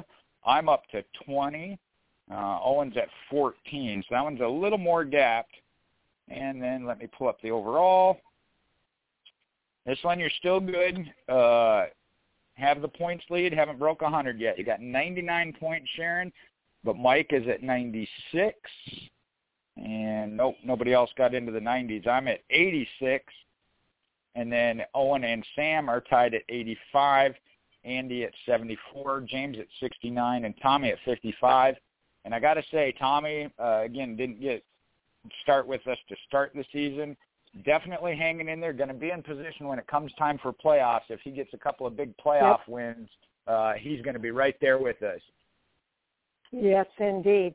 And I will say too that uh, uh, last week I did not get uh, first pick. By the time I got to pick, all my all the all the ringers were taken, and uh, I I uh, did not have a good pick for this week. So next truck race, I'm going to be able to get my choice. I think. Well, I will say that this year, this year too. Uh, yeah, we still got a couple minutes. Let me pull that back up. Um, talk about how well we do with picking. I know one race uh, we, we were all, and I, I think that was the Bristol Dirt Race, which again we'll blame it on being new and different wild card, but the uh, the expected uh, front runners well ended up in a, a tangle and whatnot. But to go through it, uh, just kind of a curiosity thing, pride thing, if you will. Oh, now it won't load. Come on, help me out. Um, how many actual race winners we have picked, whether it be you know any one of any one of us, on the Cup side? What are we at? Race nine plus we had the two duels in the clash, so 11 some races. Or only four times in the Cup Series has the race winner actually been picked. Wow, that's amazing. On, yeah, that well, that's why I said it kind of because I've been highlighting them, and I was like, you know, I don't have a whole lot of highlights. Now in the Xfinity Series, the last three races prior to Martinsville, the race winner had been picked. Got a total of four there and that's in about nine races. On the truck series, we got three, four, five, six. There were 50-50, six races in and three times as a race a winner been picked. And I, I'd have to go back and look at our previous years, but it seemed like we had, we did a better job about one on the team coming up with the race winning pick. And this year it's been not yeah. so much. it's been more challenging. Uh, well, well, it's it's been and, fun, and I thank you for for uh, keeping an eye on it for us, Jay. Oh, not a problem. Like I said, you know, I love to do that, and it, and it, the the fact that it's built. Uh, you know, we started with uh, just actually, if I recall correctly, me and you when we do the first started the preview show, it was just a matter of me and you saying who we thought were going to win. I was like, you know, why don't we track it? Just friendly competition and see, you know, we say who we think's going to win. See how it goes. And then we started with Andy is three. Sal, I know, did it for one year of four, and now we're up to eight. And with that, uh, not getting the race winner picks, which gives us a bonus point, we're not getting those playoff points, and that's why the t- points are as tight as they are this year. Yes, yes, it, it really is kind of incredible. Okay, we are at the top of the hour, Jay, and that means it's time for our NASCAR Hot Topic Sound Off. And joining us for tonight's show, uh, we have Michael Orzel. Welcome. Hello. And we also have Owen Stewart. Welcome to the show, Owen. Yeah, it's been a while. I'm glad to be back, ready to talk some racing. Yeah, we're looking forward to it as well, Owen. So uh, with that, Uh, Mike, why don't we let you kick us off tonight? Sure. A couple weeks ago, it was announced that Jennifer Jo Cobb was set to be the first female to start a NASCAR Cup Series race since Danica Patrick in the 2018 Daytona 500. Unfortunately, today, word came out that uh, Jennifer Jo Cobb was not approved to run Talladega, uh, so she will not be competing for Rick Ware Racing this weekend. Okay. Uh, Owen, do you want to kind of start that one off? Yeah, I um when I saw that she was announced as the driver of the 15 a couple weeks ago, it was kind I guess I'd say a bit of a surprise, but also not all that surprising given that she does have a decent track record on super speedways in the truck series plus it's a big marketing ploy for Rick Ware Racing as a whole. They can bring in some sponsorship. I was even more surprised um NASCAR not approve her because I feel that in the past, as long as, or at least in the past few years, the precedent has been as long as you have run these tracks a certain number of times, whether it be just once or twice, they usually allow you to run. Um, I think it was, if I'm not mistaken, James Davison who was not cleared to run at a super speedway last year, uh, but that was due to his inexperience on the super speedway.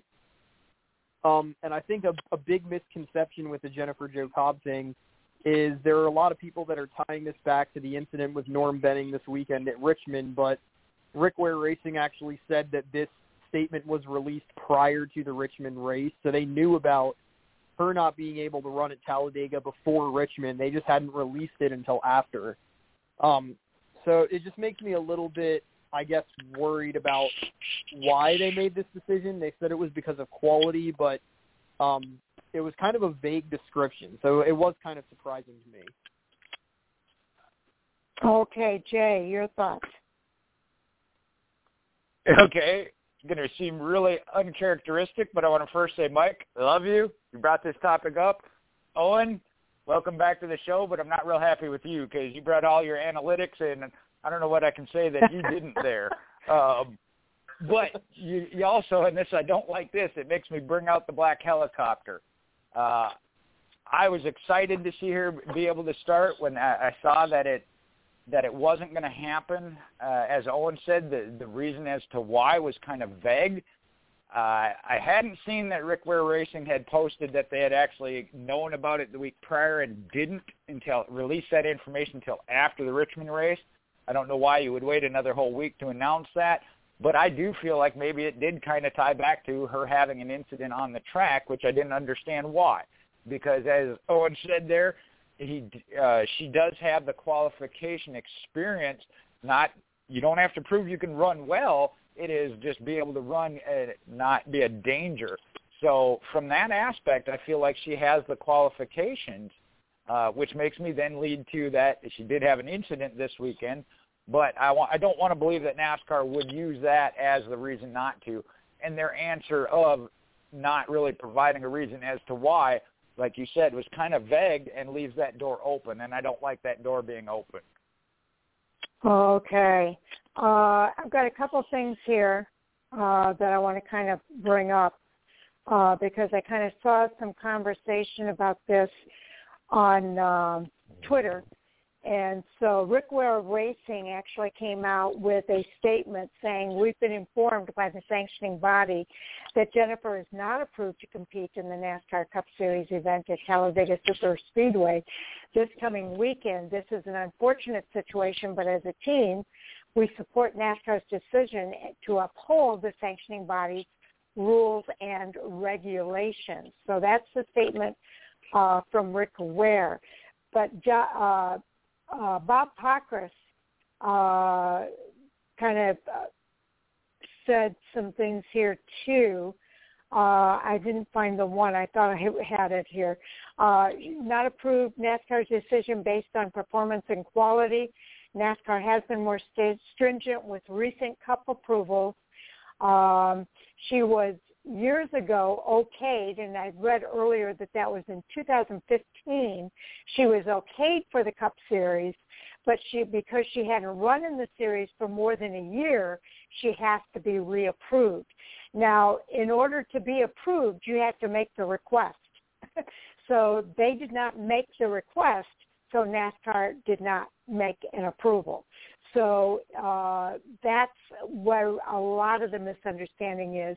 Uh, in order for it's not a result of the wreck Norm Benning that had nothing to do with it. It has to do with the fact that she's got to make a request to be approved in order to be approved. Uh, and that request has not been in there because she was not, I think, nor was the team completely aware that if you have, if, although she had the approval in 2015, because it was more than a year since she'd run in the series, she has to be reapproved for that. So of the situation with Jennifer Cobb, to my understanding and from the research that I did on it earlier today. So, Michael, I'm curious to know what your thoughts are. Well, see, I've seen some conflicting things as well. Uh, I've seen that she specifically did make the uh, required application. It was denied based on quality, which then opens the door to, well, what criteria are they using? Uh, there's been a lot of talk over the past couple of years, especially, you know, Kyle Busch probably leading the charge on that, regarding what qualifications it should take in order to race at the Cup Series level. And if NASCAR wants to establish some sort of criteria in which you need to you know have X number of starts or some level of performance in the lower tier series, I'm all for that. I think that'd be a good step in the right direction.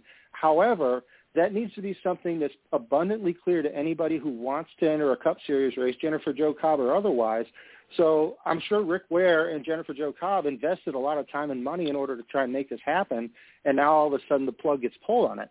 Well, if they knew the criteria going in beforehand, they could avoid what really looks like kind of a PR issue of saying she's going to race, now she's not going to race.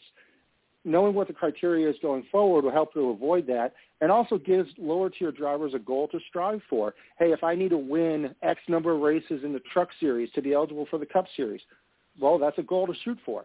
If you look at some of the other drivers who've raced for Rick Ware Racing and other uh, teams kind of of that performance level, I don't know that Jennifer Jo Cobb's resume is that much worse than theirs. I don't think she's on the road to be a Cup superstar or anything like that. But compared to the likes of Quinn Houff and uh, and Garrett Smithley, drivers like that who have raced in Cup Series races to include super speedway races, I would say her resume is somewhat comparable. So what whatever metric they're using to determine quality, I think should be a little bit more clearly stated up front. Okay, Owen, your follow-up thoughts here. Yeah, I completely agree with that. I think that if NASCAR was going to implement, uh, yeah, like like was just said, I think that if they implemented a consistent criteria that all drivers had to follow in order to enter a Cup race, then I don't think this would be an issue. Uh, frankly, I think that this move is NASCAR trying to avoid another Derrike Cope situation from the Daytona 500, where it was pretty obvious that he wasn't I mean, ready. And I don't think that was even going to be true of Jennifer Jo Cobb if she was to run this weekend. I mean, at the very least, she's been running races on a a weekly basis for the past decade. Um, but I know Cope had the issue of almost taking out the entire field during the duels and then wrecking on like the third lap of the 500. Uh, and he hasn't really raced in a competitive race car in over a decade. So I think NASCAR in looking at the Jennifer Jo Cobb situation and the scope of Rick Ware Racing in general, where they do bring a lot of, I guess you could say, pay drivers, marketing ploy drivers in uh, to bring attention and sponsorship to the team. I think they look at the Jennifer Jo Cobb situation in that same light, even though it may not be, because Jennifer Jo Cobb is a legitimate racing driver. I mean, she drives for a very, very small team in the truck series, and while the the statistics might not show it. She's at the very least showed up every single weekend for a pretty long time, and that's at least something that I think NASCAR needs to consider when they actually make these decisions. Okay, Jay. Well, I normally don't like to participate in it this way, but a lot of names and finger pointing going on. First off, uh, Mike said Kyle Busch was the one leading the charge of uh, who should be allowed to race with him in the Cup Series. I think the last one I recall it was Brad Keselowski that said some guys ought, or some drivers ought to be demoted. Backing that up though, he better take a look at his own record at some of these tracks um, that he supposedly is good at, but it certainly has not been as of late. So you got to be careful with that. From what Sharon reported there, I don't think it is necessarily, and it makes me feel a little bit better that I'll buy that it's not about her incident this past weekend with Norm Benning on a short track. Uh, take that out of it, and I feel better about that. But I still don't like the situation. If it is a, a matter of request and approval, that that time window had expanded, and unfortunately, maybe that Rick Ware Racing didn't. It wasn't even aware that that had to be a new request because it had been more than a year. Uh, very unfortunate. But then my question is, of how long does it take to say, "Hey, NASCAR, can we do this?" Yes. Okay, it's approved. Now, if you're going the route of they're trying to prevent a Derrike Cope situation, I don't think you can compare that because, as Owen pointed out, she's racing weekly. I wouldn't say is generally involved in situations. Uh, again, not top equipment. Yes, running at the back and maybe involved in them, but not causing them or or, or that from that aspect. So qualification-wise, I think she has shown that she is as qualified as again some of them that got mentioned that are out there, even in top teams. Because again, we've seen some that haven't had such good runs. So what what is the time window? Okay, they say you got it for this year or each year uh, if you've been more than a year. Where's where's the approval window of? Can you ask the day before, a week out, two weeks, month? And, and maybe that information is out there. We don't have it. Obviously, Rick Ware Racing didn't have it, or I'm sure they would have taken care of it. So I, I still don't like the whole situation. Okay, two two points that I want to make uh, in follow up. One is that um, I, I think it is kind of some of the more senior drivers that are kind of driving NASCAR's decision on this, uh, and and some maybe more subtly, some more overtly. But you know, we've heard a lot of drivers comment about inexperienced drivers on the track and the fact that they have to race through them, around them, or whatever on the track, and how frustrating it is for the more senior drivers. So part of it, I think maybe NASCAR is trying to avoid that. Uh, she has incidents in the Truck Series. If you look at the last Truck Series race, uh, it was one incident after another, after another, after another. So uh, I, I do think that uh, the the more senior drivers don't want to have to deal with inexperience and the quality of the racing uh, to impact their quality of racing. So I think that's part of it. Uh, the other thing is that I do think, I do agree with you guys that there obviously needs to be more clarity. Now I know there's a rule book that comes out at the beginning of the year, and I don't know how big it is. I'm assuming it's a, probably a pretty good sized rule book. Uh, and how many people actually sit down and read the entire rule book, I'm not sure but it's obvious to me that there does need to be some clarity uh, that needs to be written into the rule book so that drivers do have an understanding of exactly what it is that they have to do. Now, I think in the past, don't the drivers have to, uh, in order to be approved, don't they have to go out and be on the track? I don't know if it's in a test session or what, but they have to go out there and race on the track with some other drivers or something in order to be approved by NASCAR as well. So I don't know if maybe time ran out for them to do that, but uh, yeah, I'm I'm not sure exactly how that goes. But again, there Sharon, needs to be some clarity. Yeah. I, th- I think with that is if it's a driver that doesn't regularly run in the Cup Series or ARCA Menards, or as they move up from the ARCA Menards, or in the case of Davidson of, of coming from another series, I think is when they do have to do the on-track test session. Being like Harrison Burton obviously wouldn't have to. He's come through all the series and run on that track in another series, and that's where I don't understand about Jennifer Jo Cobb. Oh, okay. Okay, so that that clarifies that. But it it still needs to be clarified by NASCAR so that drivers know exactly what they need to do uh, lot of drivers, I bet, uh, are just finding out that if you've been out of it for a year, you've got to requalify. So, Mike, you you get the final thoughts on that. Yeah, I think we're all kind of on the same page where there needs to be some sort of consistent and widely published standard to follow. Because if you start saying, well, we're afraid they're going to cause a big wreck, well, then Joey Logano wouldn't be racing this weekend. It seems like he causes a massive wreck every time they're at a plate race if he doesn't win the thing. Uh, or if they're going to say, well, they cause a lot of incidents in other races. Well, look at Cody Ware at Martinsville. I think he single-handedly uh, caused about five cautions during that race.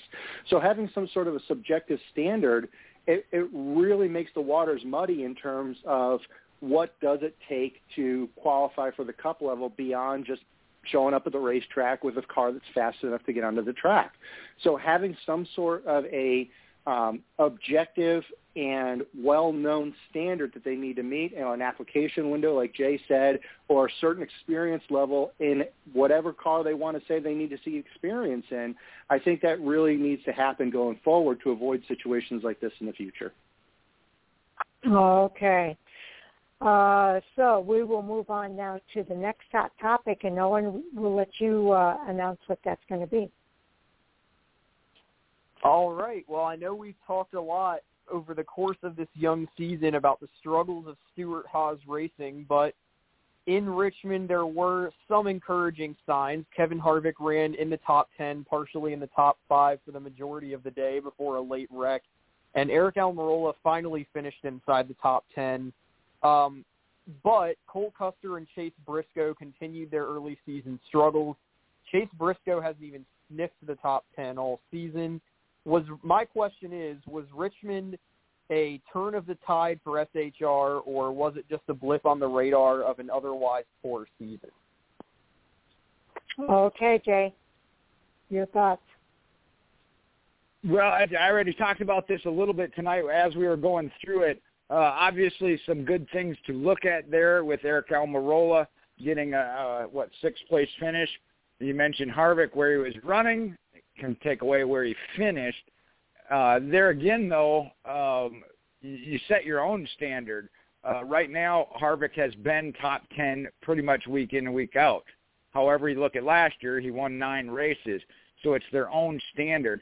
And I think he, on one of the interviews I know I saw him do, he's pointing back to there may not have been a rule change, but there was a, a change in, and it goes back to the quarter panel and the fenders of the inspection process. And I think that is one that obviously uh, Stewart-Haas got hit hard. Whatever they were doing that was marginal or maybe not by the rules or isn't being allowed this year, uh, I think has really affected them. And I remember when we talked about this, it was more towards the Fords overall that was being affected them being one of the top four teams. So uh, just finding the way to adjust with that, whatever they lost in speed or whatever, uh, getting it back. Uh, but again, I, I can't say Harvick's having a bad year. He's having a off year by his standard, uh, no doubt. And Stewart-Haas has never been a super strong four-car team, as we've seen from some others. Uh, Aric Almirola getting a win here and there, we've seen that. Uh, so I think you take it hopefully as a, as a good direction. I think in Aric Almirola's case, it's just having one of those years of where you're running is not where you're finishing, and ultimately that's where you need to be because the finish is what counts. Okay, Mike, your thoughts? I'm encouraged to see some some upshot to Stewart-Haas Racing, but I'm I'm real hesitant to say that a single race is a, a turning point. I'd like to see some more consistency from them. Obviously, this weekend is the bingo machine at Talladega. It could be that they finish one, two, three, four, or they could finish, you know, 40, 39, 38, 37, 36 if they all wad themselves up. It's it's just as likely in either outcome.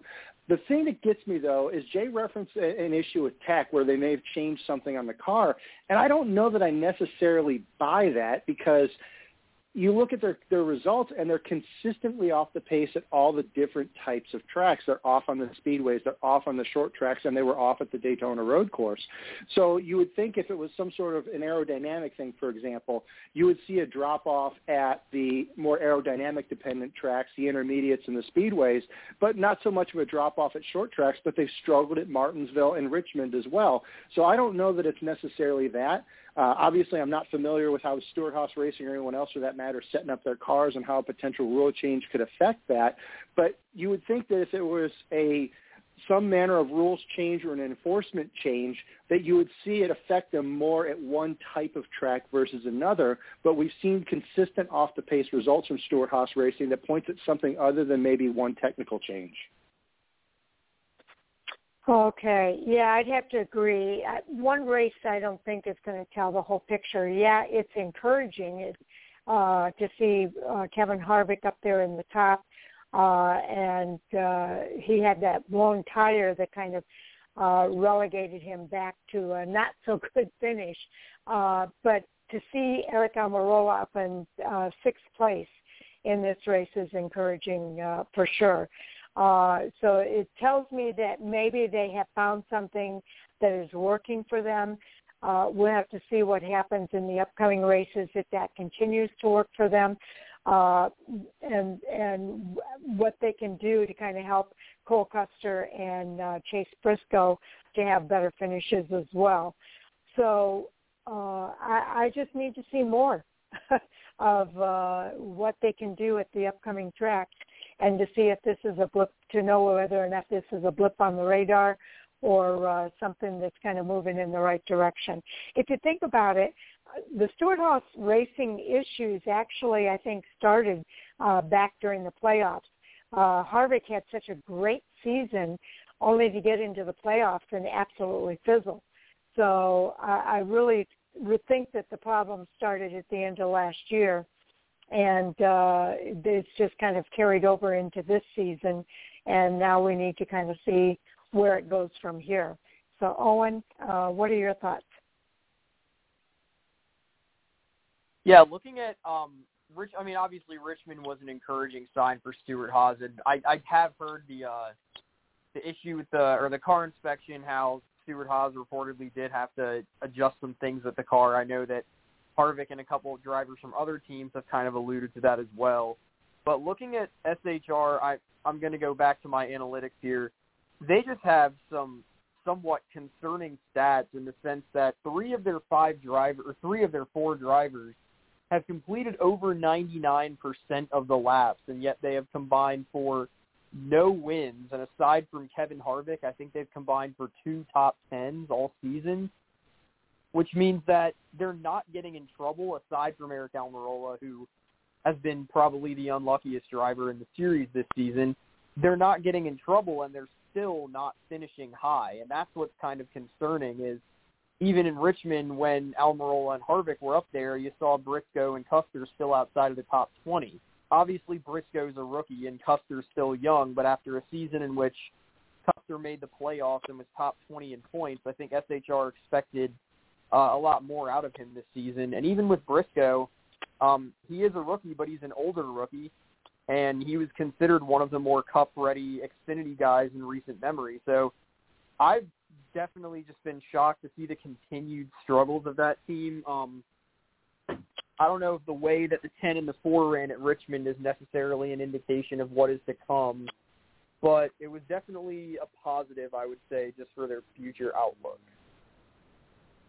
Okay, Jay, your follow-up? Well, welcome back to Owen and the analytics. Uh, you know, we have a we have a we have a thing on our page there where you can Owen. share this stuff. um, I just, I just like the use of the word too, but you're right. Uh, they, they did kind of almost makes you think maybe it was something they changed at the end of last year with well, how Kevin Harvick uh, fizzled, as Sharon said in in the playoffs but they've all outright admitted that it, it did have to do with this year with the inspection process. And I understand what Mike's saying uh, if it isn't aerodynamic, but that was that too was never clearly addressed or said. It was just in the wheel well, so it might have been something in the mechanical setup and the grip in that wheel well that might have been it, which would affect all tracks. So I don't know if it was strictly aerodynamic. You're right uh, that it would show up more on on the bigger tracks. Um, and short tracks have never been Stewart-Haas's racing's strong point. If uh, Owens Analytics will back that up, uh, I don't feel that's ever been their strong point on the short tracks uh, from that aspect. So that the fact that Richmond being a short track and we saw some good things really does encourage me from that perspective. Uh, and then, like Mike said, uh, we're going to have to wait another couple of weeks because Talladega, you can't really take anything away from it because if they're running good and all four of them together and one of them wrecks, they could be whether it's their their wreck or not, could end up in the back. So I don't think you can really even take anything away from this next week at Talladega. So I think we're going to have to wait another week to Kansas. Okay, Mike. One thing to keep an eye on, um, Team Penske has not has been as far off as Stewart-Haas Racing has been. Obviously, Blaney and Logano have both won races this year, and Logano has probably been the most consistently strong out of the Penske cars. But I don't know that I'm getting the feeling that Team Penske is running as strong this year as they were had in years past. So one manufacturer has put out a hype video for the Gen 7 car, and that's Ford. And I, I can't help but wonder if maybe Ford Performance and the factory support is more geared towards getting ready for next year with the Gen 7 car. And as a result, the factory-sponsored Ford teams, namely Penske and especially Stewart-Haas Racing, are suffering from maybe a little bit of lack of attention from the factory because attention is being used elsewhere.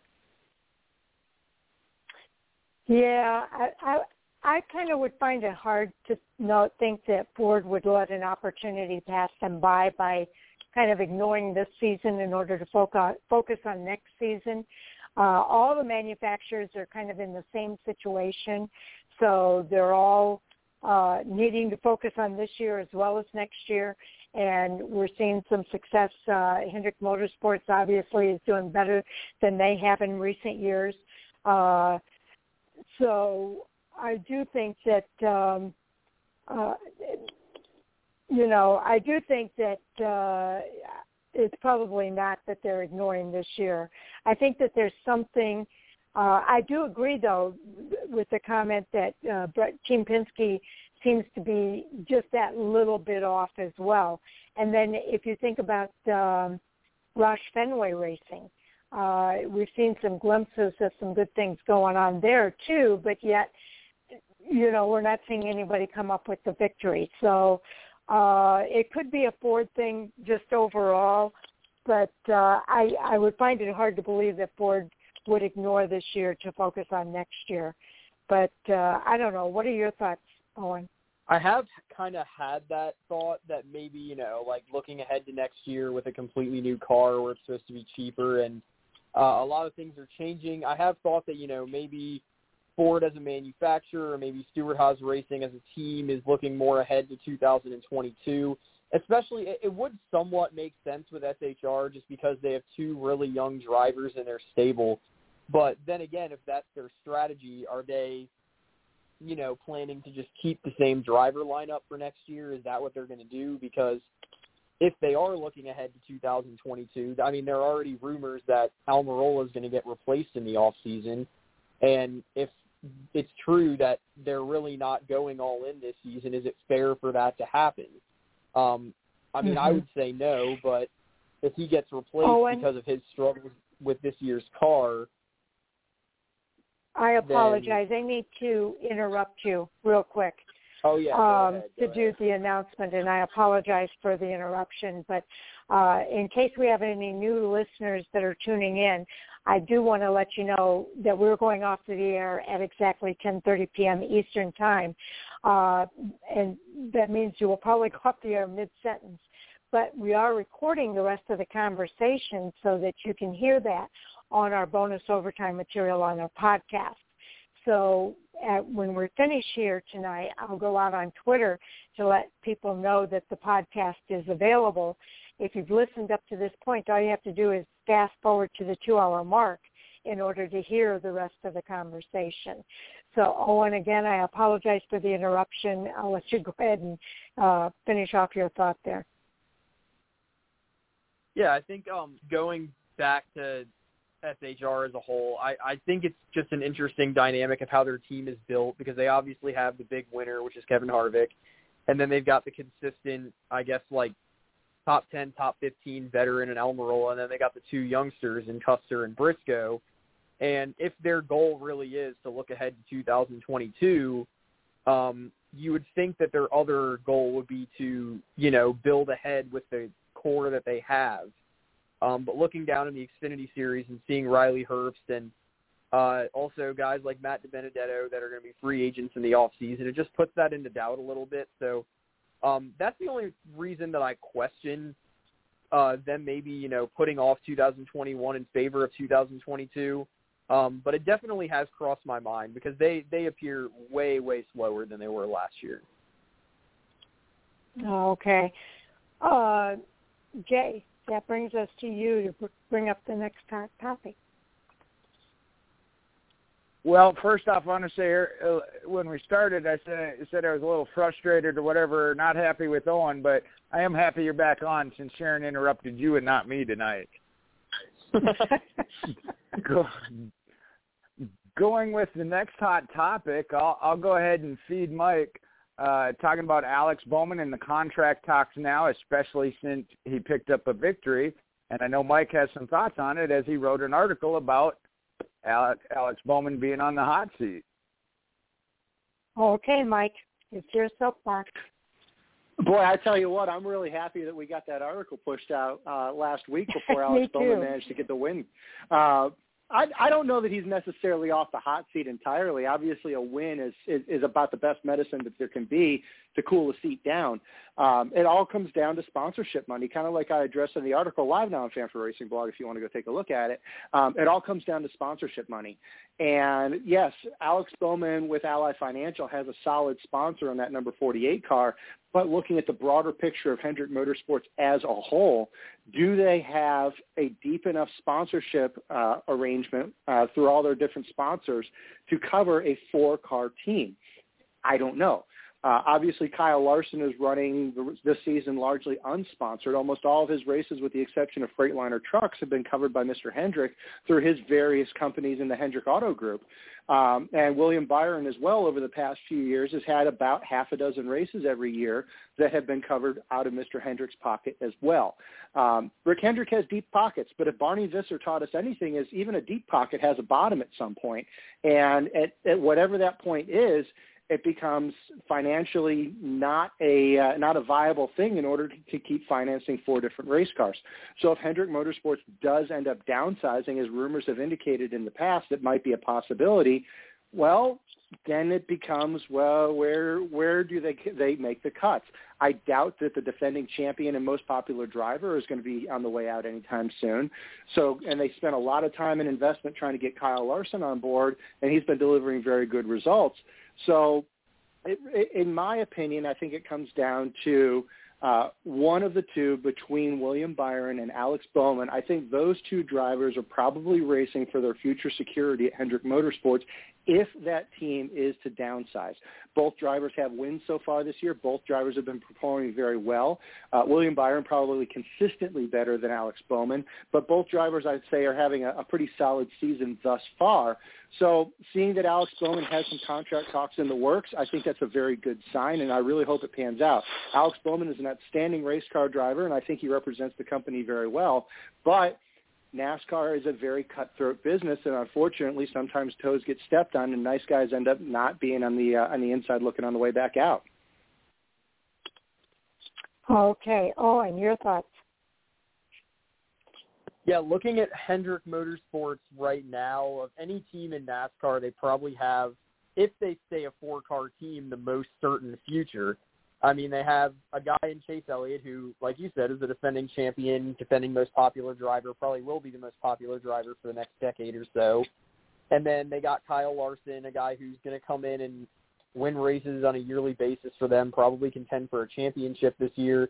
And then William Byron and Alex Bowman, who, um, at least in my eyes, were both question marks coming into the season, but they've both got wins, and they both appear to be taking steps forward as drivers here they get more settled in at Hendrick season power rankings that I honestly thought that the Ally sponsorship for Bowman was going to clear up a lot of things for him because I know that last year, uh, ever since Nationwide has left the 88 team, the 88 team had issues with sponsorship.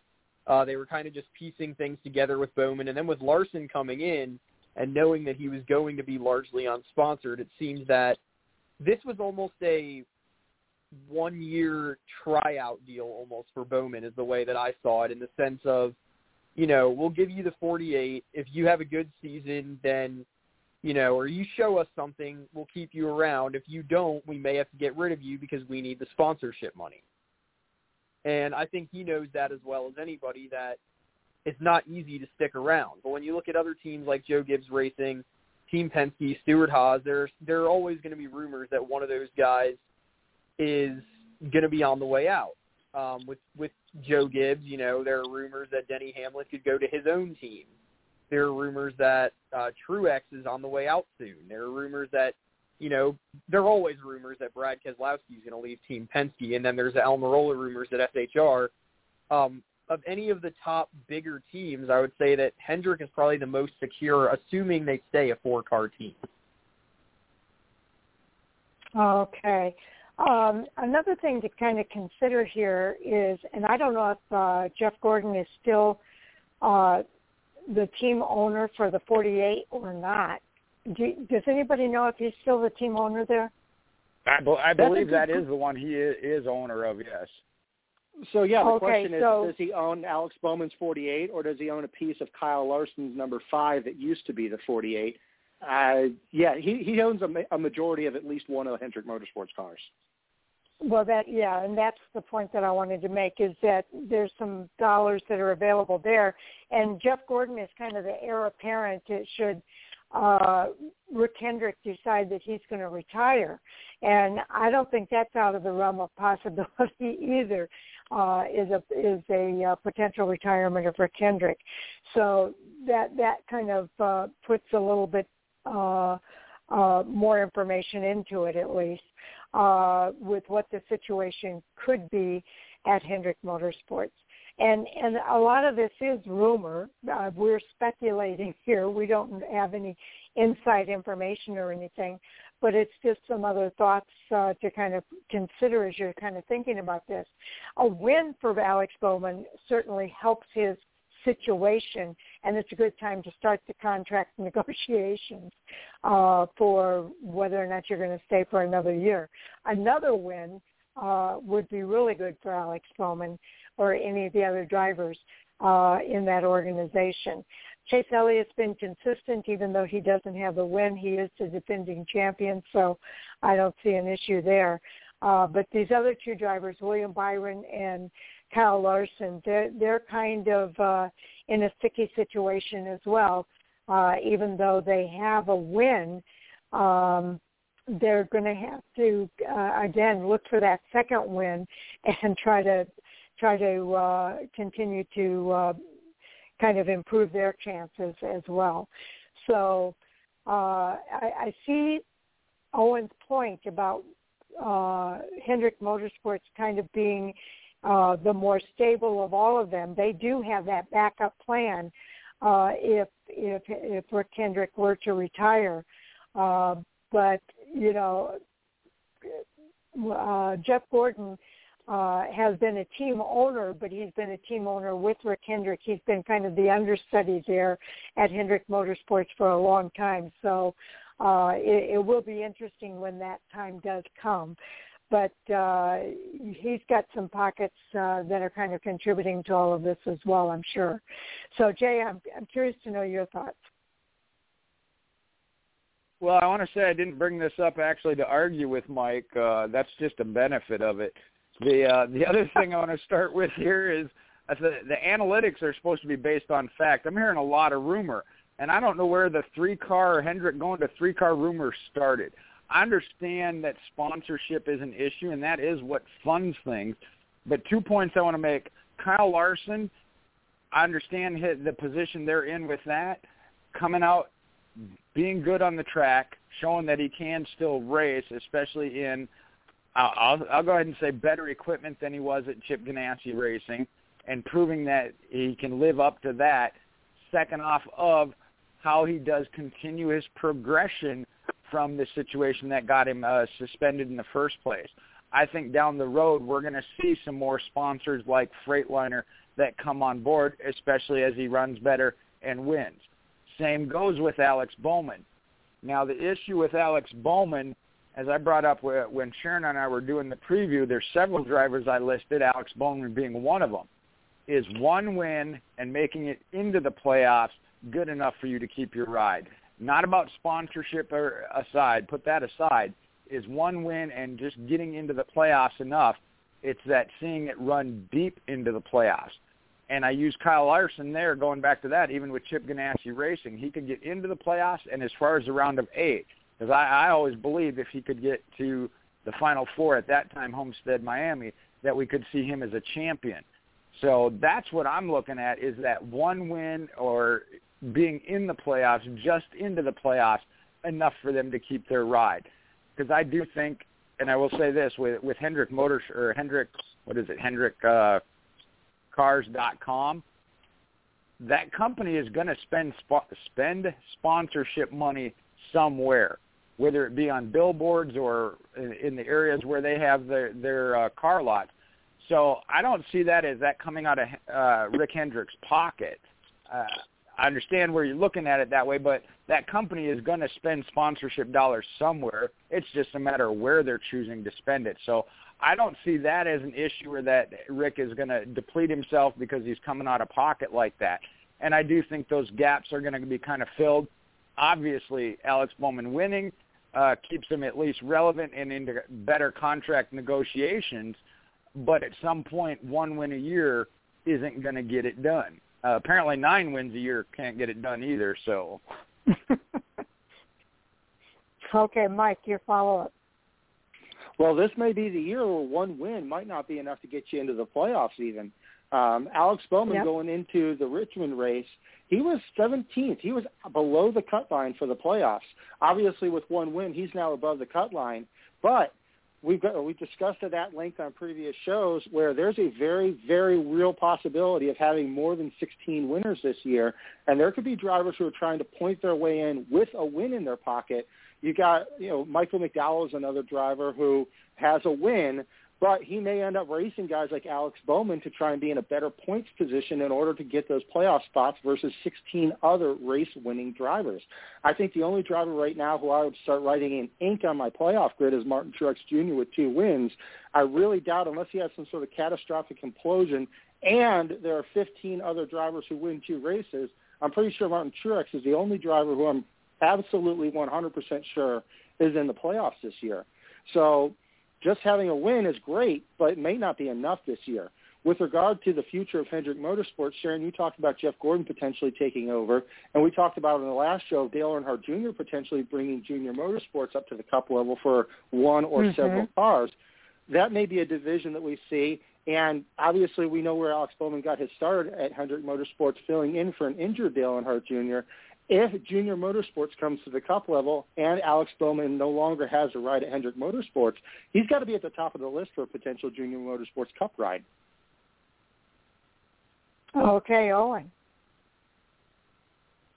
Yeah, I think um, seeing that Bowman was getting the extension talks this early in the season as well, I think part of the factoring into that goes into um, JR Motorsports obviously being somewhat of a feeder program into Hendrick Motorsports Cup Series team, and Hendrick seeing that there really aren't going to be that many great options going into the next off season. I think looking at JR Motorsports and who they have right now, you've got two guys that at this point are pretty much Xfinity lifers in Annett and Allgaier.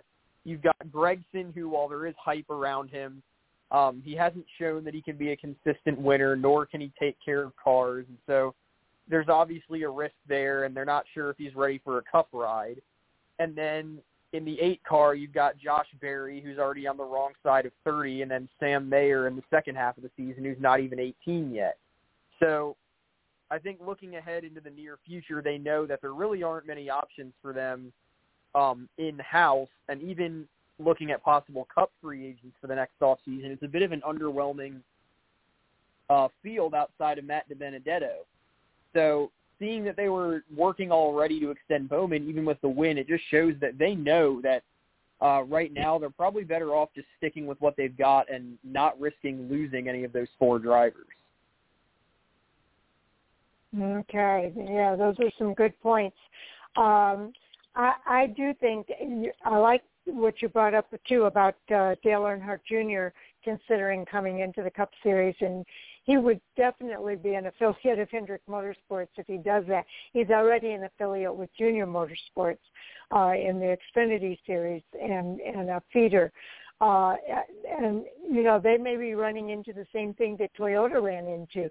They've got a lot of people in their development program and no place for them to go as far as rides. So uh, that that's just building for the future and, and opening the door uh, for some of these drivers drivers that are coming up through their system.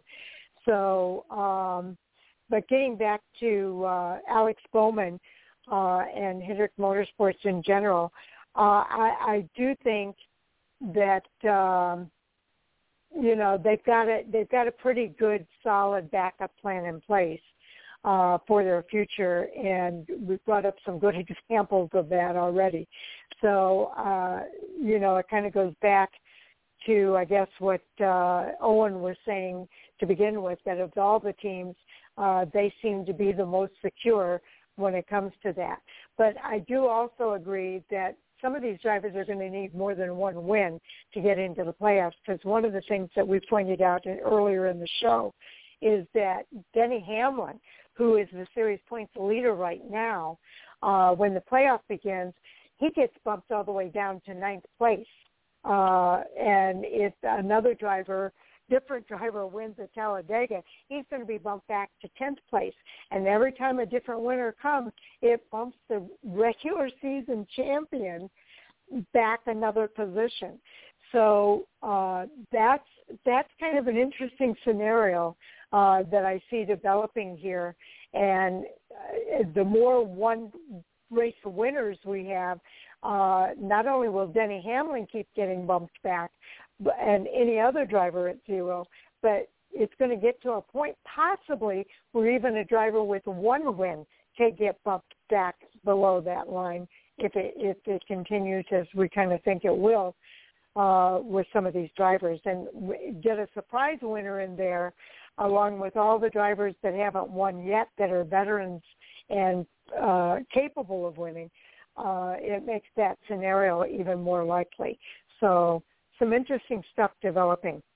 Uh, Jay. Well, I got two things here now, uh, Mike. Where I'm going to use a smaller, simpler word: math. Two wins is a 100% guarantee in. Martin Truex cannot be out. You only got 16 drivers, 26 races. You can't get more than that of two wins apiece. So that's a guaranteed. Your second win guarantees you 100% that you're in one thing as Sharon was talking there, it reminded me. We brought up Junior Motorsport with Hendrick. Uh, the rumor of Hendrick possibly going to three. I think there would then still be four because if that were the case, I think one of them would become the fourth one would become the Junior Motorsports team. I know we kind of discussed that. Uh, I don't remember if it was last week or the week before. So that's kind of an intriguing possibility if all these uh, sponsorship issues uh, contribute to Hendrick going down to three, if you will. Junior Motorsports coming in and taking that team, which would also eliminate the need for a charter. So we'll we'll put that one on hold for for down the road because we'll have to see how it goes. But oh, it's that time again. It's that time of the night that we lose Jack for whatever reason. Uh, so we'll let that be the final word. Uh, and actually, after 10:30, if you get cut off, he's not able to call call back in. So, uh, Mike, we'll go to you. Do you have another quick topic that we can kind of put on the table here? Well, I was going to point out to Jay that I'm wearing socks, so I couldn't count on my toes. So math isn't my strongest suit right now. Um, but anyway, on to the next hot topic. Um, this past weekend at Richmond, we saw another Kyle Busch, John Hunter Nemechek one-two finish with John Hunter Nemechek coming out on top. And it really makes me wonder, is Kyle Busch cutting John Hunter a break that he maybe wouldn't cut other drivers? And I'm not going to say letting him win, but maybe not trying so hard to pass John Hunter knowing that that four truck is racing for a championship. Okay. Owen, your thoughts about that? Yeah, I think that in terms of seeing what we saw at Richmond, and I think it was also Las Vegas, if I remember correctly, where uh, yeah, I, I'm not going to say he's letting him win, but I think he definitely is sandbagging it a little bit. He's not racing him as aggressively as he would normally race.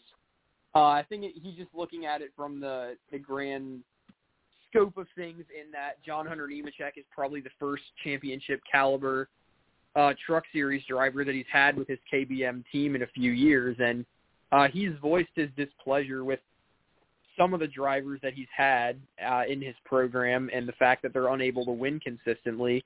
And I think now that he has one that can actually legitimately race him for wins, he is going to be a little bit more uh, lax in terms of, you know, if it's yours, it's yours. Take it. Because um, he doesn't need the wins. He's just racing to see or to put his name out there, to put KBM's name out there and attract more sponsors uh, John Hunter's racing for a championship, like you said, and he knows that as well as anyone. Yeah, I have to agree. I I kind of felt like it was a half-hearted effort at uh, racing him at the end to make it a little more exciting.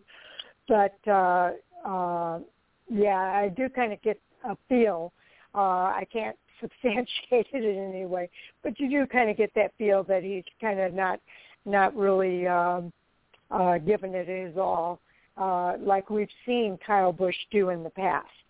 So um, uh, I think it all has to do with that championship. He wants to get another championship for Kyle Busch Motorsports at this point more than he wants to get another win for Kyle Busch. So that's what it all boils down to. Mike, your thoughts? I don't want to accuse Kyle Busch of not complying with NASCAR's 100% rule, but I, I kind of get the same feeling y'all are. I think when when Kyle Busch is racing second behind John Hunter Nemechek, the Kyle Busch race car driver hat comes off and the Kyle Busch team owner hat comes on, and he sees five championship points going to John Hunter Nemechek that John Hunter can actually use. Versus if Kyle Busch passes him, Kyle Busch can't use those five championship points, and John Hunter doesn't get them even if he finishes second as the as the first finishing Truck Series championship eligible driver. So I, I, I do think it is that point. team owner hat coming on. Well, that that as well. So I think the Kyle Busch team owner hat is coming on when uh, when John Hunter's leading the race. Uh, I think Kyle Busch, you know, if John Hunter makes a, a mistake, I don't think Kyle Busch is going to hit the brakes. But at the same time, like you guys have said, I think he is kind of I don't want to say phoning it in, but maybe not maybe not racing the wheels off of it, trying to get out ahead of his driver. Owen, any follow up? Yeah, I mean when you're looking at the the whole, I guess, of it, uh, why would he? I mean, like you said, he he can't get the championship points. He's not eligible for a truck championship. Uh, John Hunter Nemechek is. John Hunter Nemechek has a legitimate chance at winning the championship. Plus, he got wrecked out at Bristol Dirt, so obviously those points help him out a little bit as well. And I think Kyle Busch is also beginning to realize he is on um, I don't want to say the downside of his career, but he is approaching 40. Um, he won't be a driver forever, and I assume that when he's done driving, he will want to be a team owner. So the more he's able to build up the success of his team right now, the more potential he has to uh, continue to have success with that team in the future, whether it's stay at the cup or at the truck level or move up possibly to Xfinity or Cup. Okay, so yeah, I agree with with you. Um, Oh, and why would he want to interfere with uh, John Hunter Nemechek's victory?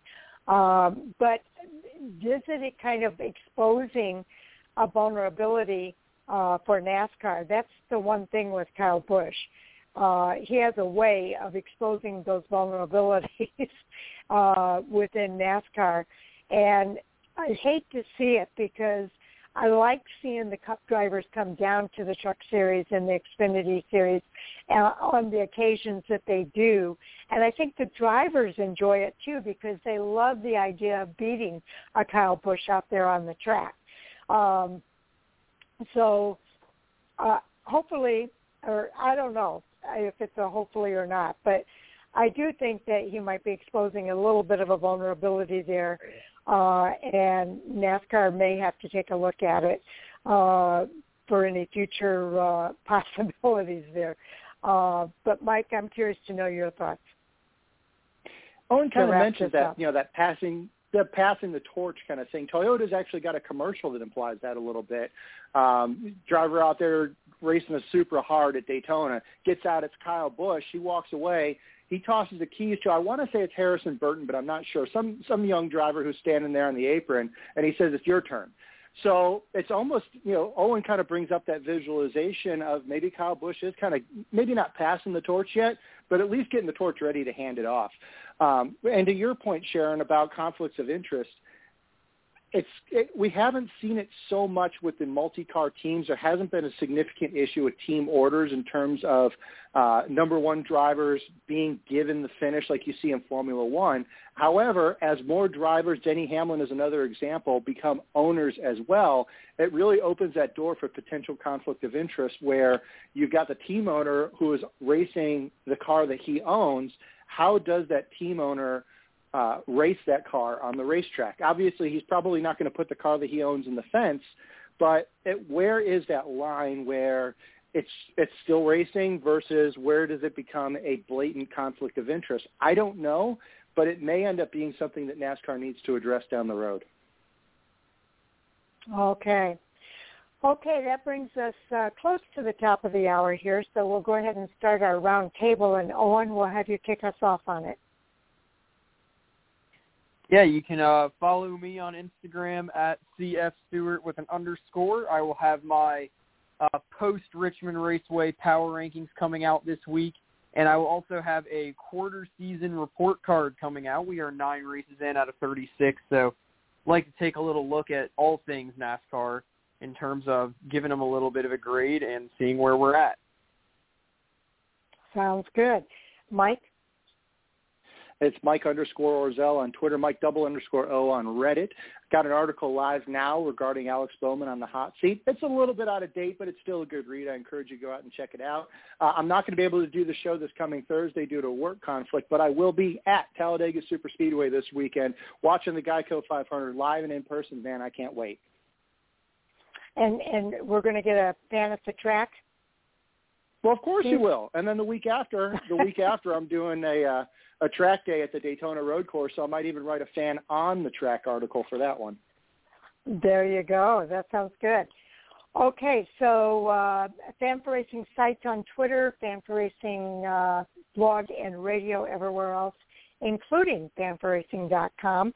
And uh, Mike mentioned his article. We also had uh, some other pieces up at uh, Fan for Racing, the power ranking from Owen, uh, the recap from Jay, uh, not Jay, but from uh, Sam, and uh, actually Tommy had an article this past week as well uh, about uh, the possibility of a NASCAR return to North Wilkesboro Speedway is exciting, but no guarantee.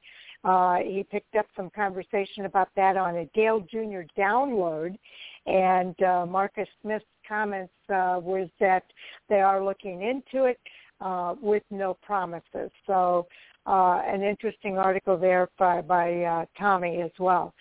So uh, keep your eye out at uh, for all those articles coming out.